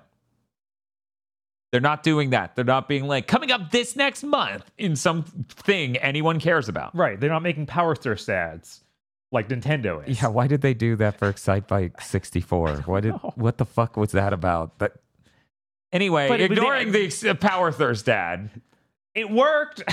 it's true. We're talking about it, so clearly it had an effect. If anyone comes up to me, hey, do you know a great place to play Excitebike 64? I will know beyond a shadow of a doubt that's on their expansion pack. um, yeah, they they they are not managing it well, and uh, somebody who's overly generous to Jim Ryan in a way I would never be. Still said, Jim Ryan is undoubtedly the worst CEO PlayStation has ever had, and I'm like, yeah, yeah, it's not even question. close. Bring me back Jack Tretton, Kevin Baker, or, or yeah, Kevin Baker was his name, right? The fake Kevin Butler. Kevin Butler. Kevin But Kevin Baker's the director of Isolation One One Nine. Kevin Butler. Kevin Butler's a fake CEO, and he's a better CEO Right? than Jim Ryan. hmm It's insane how bad of a CEO he's been. yeah. He, he has no claim to any of the good things that Sony has made. He has all the claims to all of the horrible things on the horizon. Including all that Horizon. Yep. It's- God, wouldn't it be funny if they're just like, no, no, all, all those Horizon projects are canceled. Yeah, they're Except working on for- Horizon 3. three. Why would why would we make all this? yeah, I mean, one of those is even being made at Guerrilla. yeah. What? I don't. I'm, Actually, maybe two of them. Uh, they were co-developing the MMO, and now it seems more hands-off, like they're making that, or they were co. They are making the multiplayer game, but it sounds like someone else might be supporting and doing the thrust of that because Okay, that's how all of these things go. Right, because. I, I saw the weird early leaks of like our Monster Hunter like thing. And then I know they're also the shooter that's rumored to be in the universe. Hmm. Yeah. But yeah, that's um. Fuck you, Jim Ryan. Oh yeah, and then his last his magnum opus was raising the price of everything PlayStation Plus. Yeah, I which won't everyone surprised. hated. Go ahead. I'll. You can buy the Portal already, right? Yes. Wait, the no, pre-orders you went can up. pre-order. Pre-orders. So you can put money on it. I, I'm. I won't be surprised if it's like, yeah, we're doing one fucking shipment of those, and then never having any of those made ever again. I mean, if they're still selling it by this time this next year, I'll be surprised. But Like that. That's definitely a bonehead. Like, what? Just so much of Jim Ryan's shit, and and this is the thing that lots of people have pointed out, not just me. These fucking tech morons are like, yeah, that dude's doing something. I'm gonna do. And it's like, Yeah. but he's not successful doing it. And it's like, Yeah. he'll be successful when I do it. Right. It's a big thing that's happening, so obviously it's successful, even if it's not. Oh man, if there was only a really brilliant book about some godlike figure shrugging, written by a brilliant woman who's not a hypocrite, about rich people chasing the other business exercises of other rich people without finding out if it's a good idea first. Yeah, it's like so much of Jim Ryan's tenure has been like, let's chase, let let's do what Microsoft's doing. And I'm like, guys, they're not successful. They're barely a competitor. Why are you copying them? Yeah, they they are the distant third. Hey, at very least, they didn't devalue anything they're doing. Um, even if they did, fuck them. fuck Sony. It's- it's- So, anyways, this whole segment is why when I see someone in chat or maybe in the comments be like, someone worse will replace him. No! No, there's never been anyone Shut the fuck up. Like, yes, it's entirely possible that every day we live on Earth, gravity may cease to exist one day and we all float into space. but for now, please sound a little more sane. Yeah, like again, Hiroki Totoki taking over. Like that has the energy of I am going to set up a business plan and put someone in this chair to enact my fucking plan. Like this doesn't come off like I'm seat warming until we find someone good. you don't get like a long-term veteran to do that.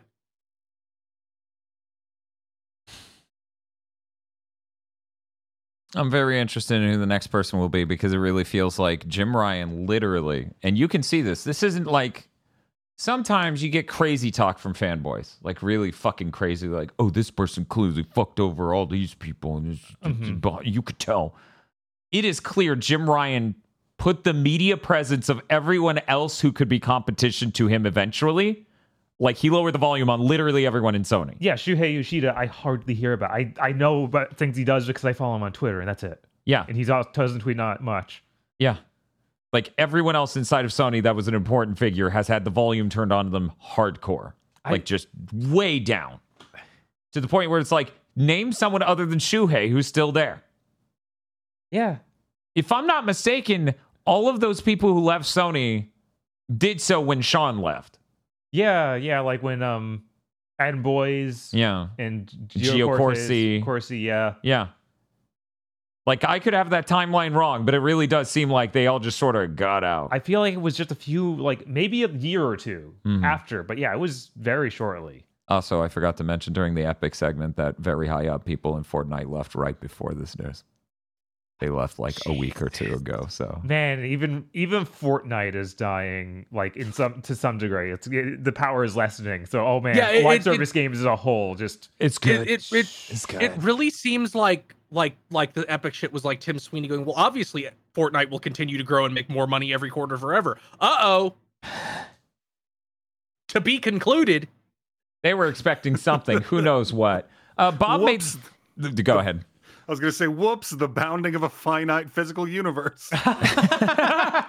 Oh, we hit maximum saturation? That what do you mean? How could that happen?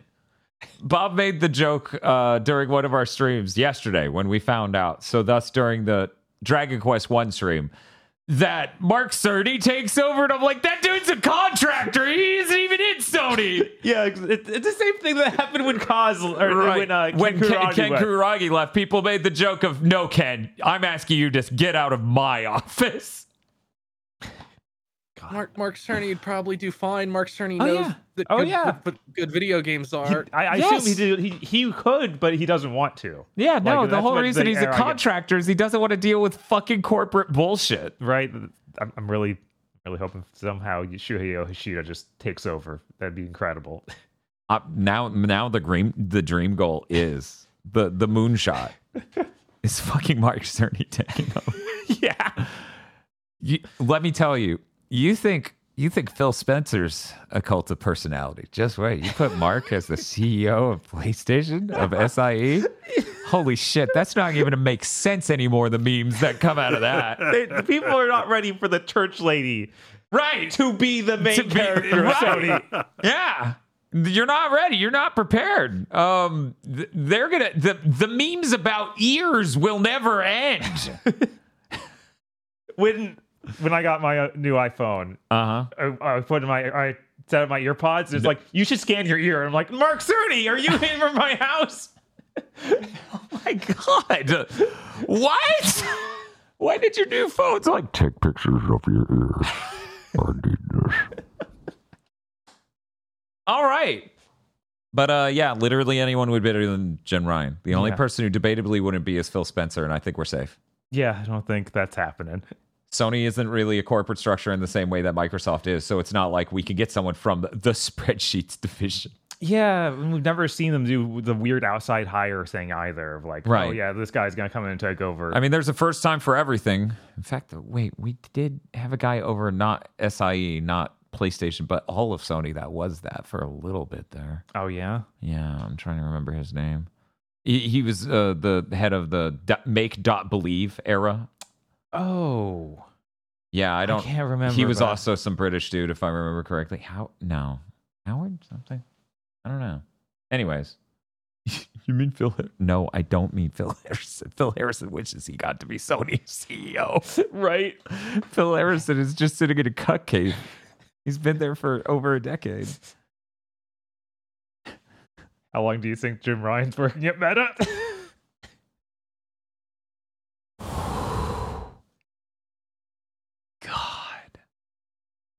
Oh, you know, it'd be a really weird. hire from an external company. Yeah.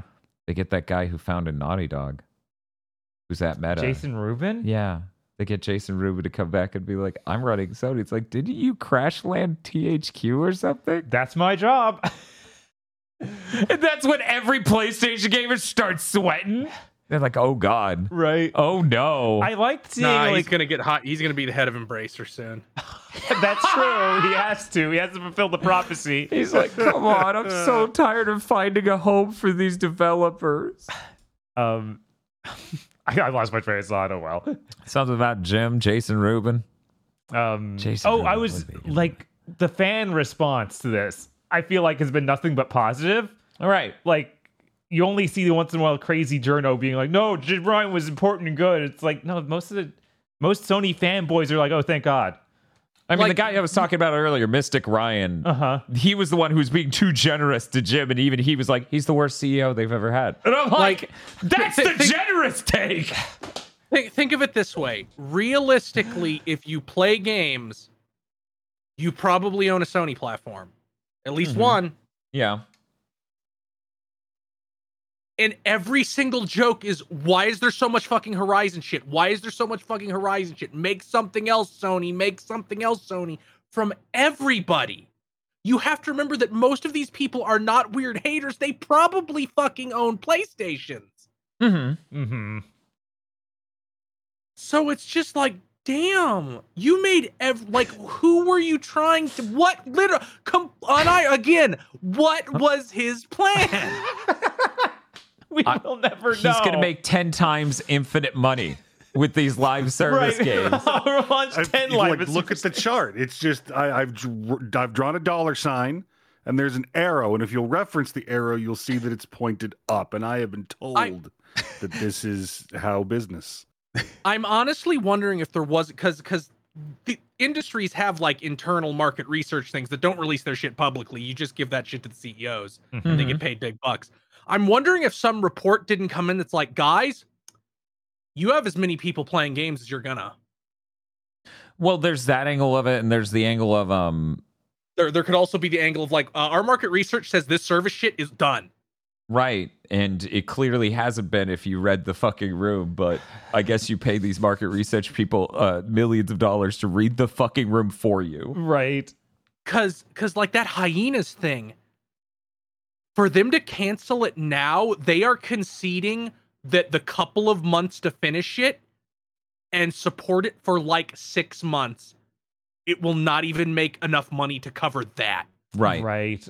Um, like they made the decision any more money into this will be a loss. yeah, the only recent ish Mm-hmm. service game I think of that th- what saw some success is at Naraka Blade Point. I was like, yeah, that's going for a different thing. It's not a shooter. Like it sounds like every one of these Sony ones was a shooter. Yeah. What? And Fall Guys did Fall Guys did okay, but that was three years ago, and now they're decapitated. Um, yeah, I mean all the Sony greenlit ones, right.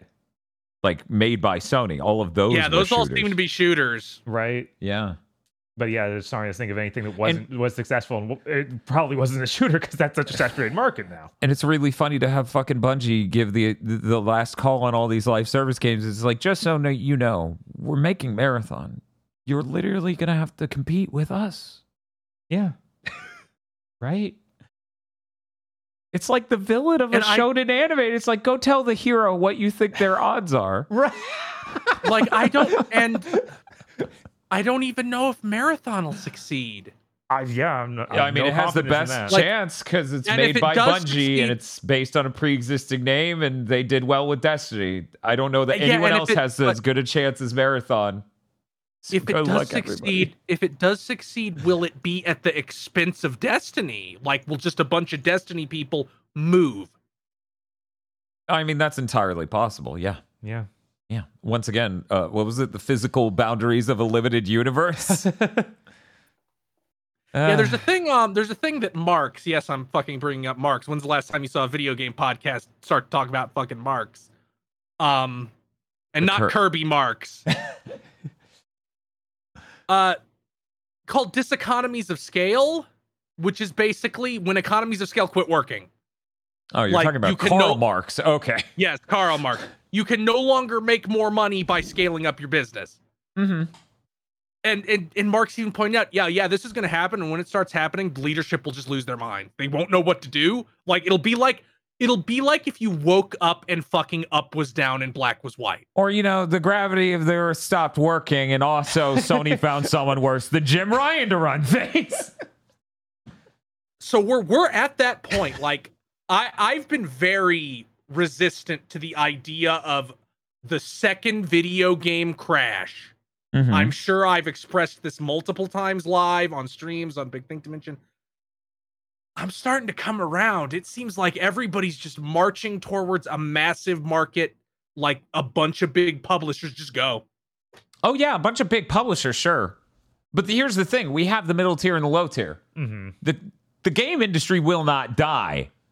But the but great be a that dinosaurs that, once called roamed it. crash Right, of course, because if Call of Duty doesn't come out every year, then the 'Cause- West has 'cause- fallen. yes. Like it, it- the, the biggest event plausible is just a giant top end contraction where we have entire arenas like like like as you said we have this large and uh scale that just disappears Mhm. like it'll be like we cut to Microsoft, everybody's a skeleton. We cut to Sony, everything's on fire. And then we cut to Nintendo and they're just all like hanging out. It's like something happening. Uh Uh, Yeah, it Hey, does how feel many like co- they'll how be many copies- completely unfazed by any sort of How- high-end crash. hmm how many copies did that Princess Peach game sell? Oh, 34 million. Oh, that's cool. I bet you guys spent a lot of money on it. Not really. Oh, that's okay. I'm never I'm never gonna get over how many copies Luigi's Mansion 3 has sold. Right, That's gonna that, that's just like a bat you can use to hit the rest of the industry forever. Like I fo- any day I expect them to be like, yeah, Pikmin 4 sold like 12 million copies. But yeah, that's the thing. At the end of the day, like a, a giant tier fallout of of an order that is absolute, right? hmm EA gone. Yeah. Ubisoft gone. Microsoft gone. Sony barely there. Somehow that happens, which uh, Microsoft being gone more likely than you think. Um, I mean, pretty likely. You should probably think about it because I mean, last Phil week we covered Spencer- Phil Spencer's like, I'm about to leave. Phil that doesn't Spencer- work Phil out. Spencer, Phil Spencer literally says there's a number on a whiteboard of Game Pass subs, and if we're not there by two- 2027, we're out. That's okay though, because I heard people tell me he definitely lied in the context of that conversation to the U.S. government. Anyway, what I'm saying is, if all of these things happen, you know what will happen with these consoles. These, you know, the remaining ones. Uh huh. is that we probably don't get a PS6 in 2028. It comes later because this thing plays everything else fine.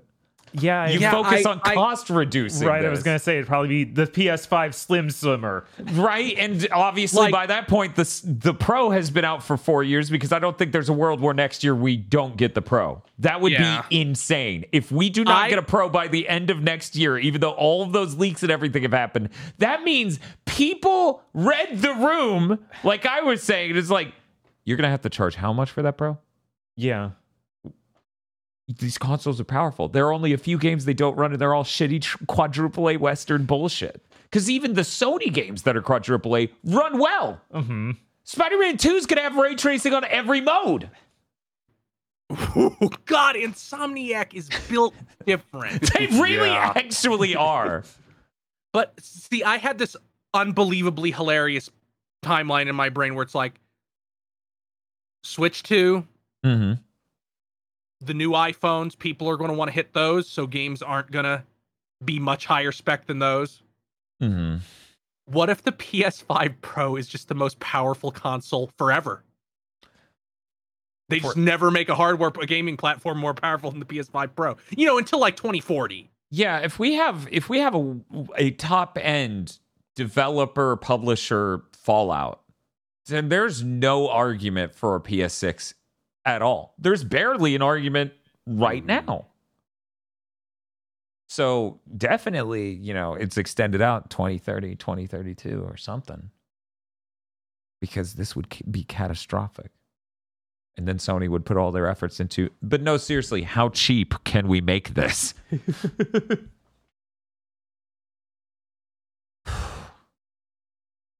so, anyways, thank you, Jim Ryan, for getting the fuck out. So that way we can spend a good bit of time imagining how Sony could easily fix their image, their lineup, and everything else. It'd be so easy. It really would. It would. Like every every time there was an event coming up, I was like, they could just open with a giant thing about PS One, Uh huh. and everyone would be in. Yeah. They It- could it's so many things get- like that. Go get that motherfucker who keeps shit posting about Bloodborne and get some backwards compatibility going. Yeah. Go, go get him and say, "Here's an office and people and money." Yeah.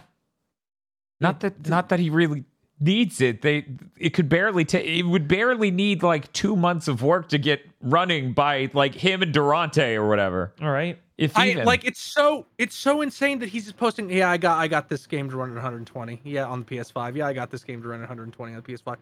Yeah. Go to him and say, "Hey, we'll pay you for this, and we'll sell it as a patch. We'll give it as a patch. We'll give it out as a patch." Right, Right? because Like, that adds value why- to the back compat. like, I, I would be so much more excited about Gravity Rush 2 if it ran at 90 frames per second. That's insane. Bloodborne trends every other week, and somehow Sony hasn't done that. Yeah, I'm uh, Jim. Uh, that I'm laying that at Jim Ryan's feet. Yeah, Yeah, of course. He must be insane. He must be. like, Oh, but Bloodborne only sold like three, four million copies.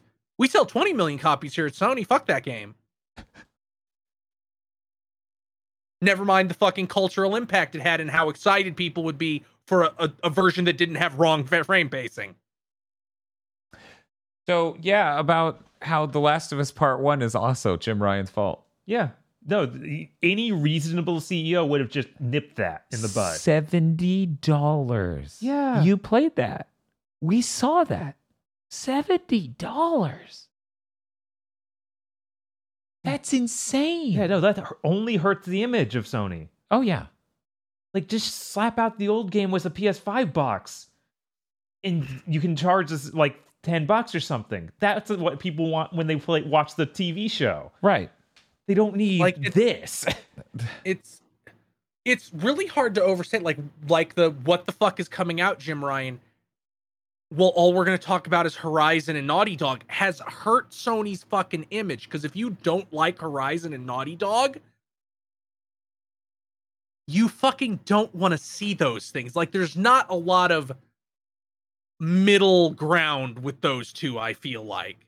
You know what's funny? Another initiative of Jim's uh, is that every studio needs to be making two games. I wonder if that's delayed any of them.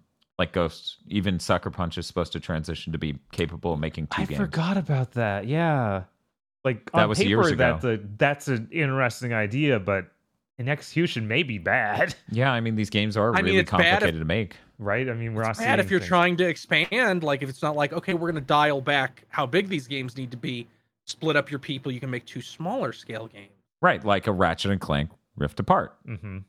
But not like a Ghost of Tsushima and whatever the hell else Sucker Punch has been working on that whole time. But I mean, making more than one game at a time, even just doing pre-development on the next game while you're making a game, is healthy. Right. but we haven't seen anything come of it and it's been long enough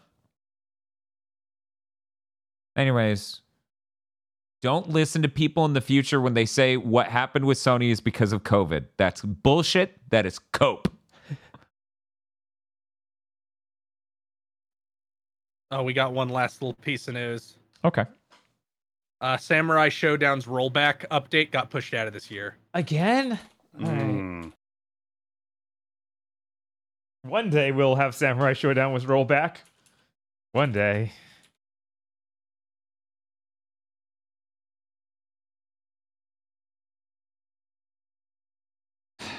that's it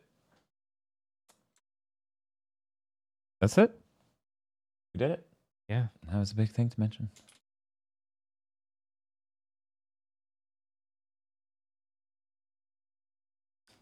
tomorrow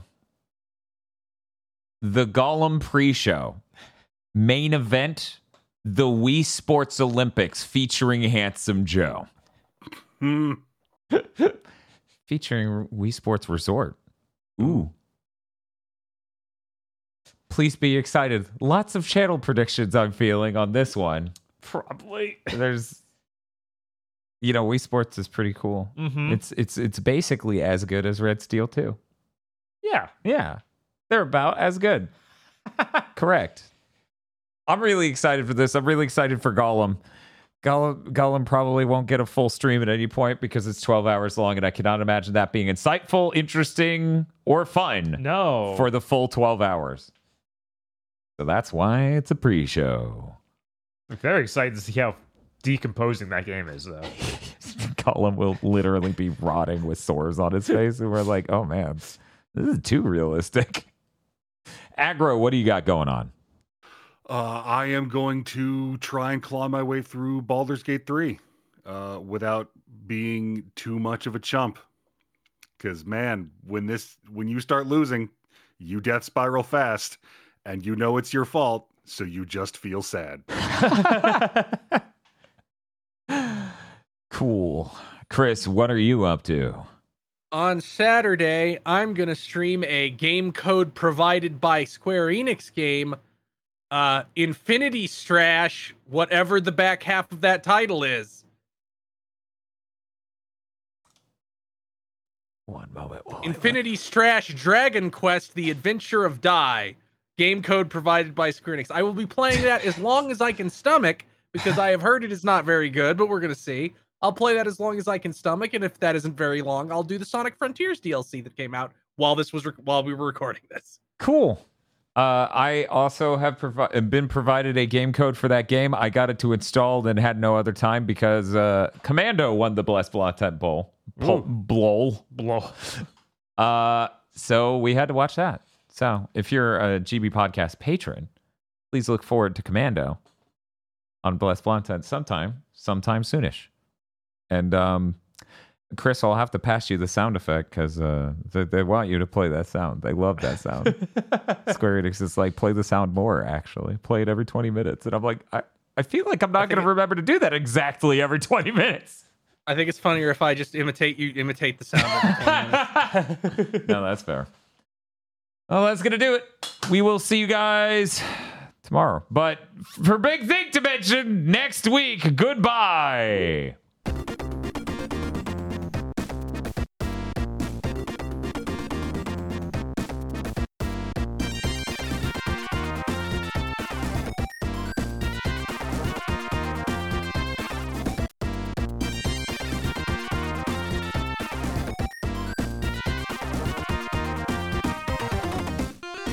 Thank you very much for listening to this episode of Big Think Dimension, which is only possible because of you and your support over at patreon.com slash GB podcast, where you can get access to all sorts of commentary tracks for various things extended to armchair devs and gamer premonition bits, and also watch the movie Isolation 119, the story about a man who wanted a tax cut as he went to Thailand and his brother's injuring was the plot of the movie, but the brother I don't know. It's not- clear. He seems to forget what that's all about, but then he starts crushing beer cans and beating up Max that broke.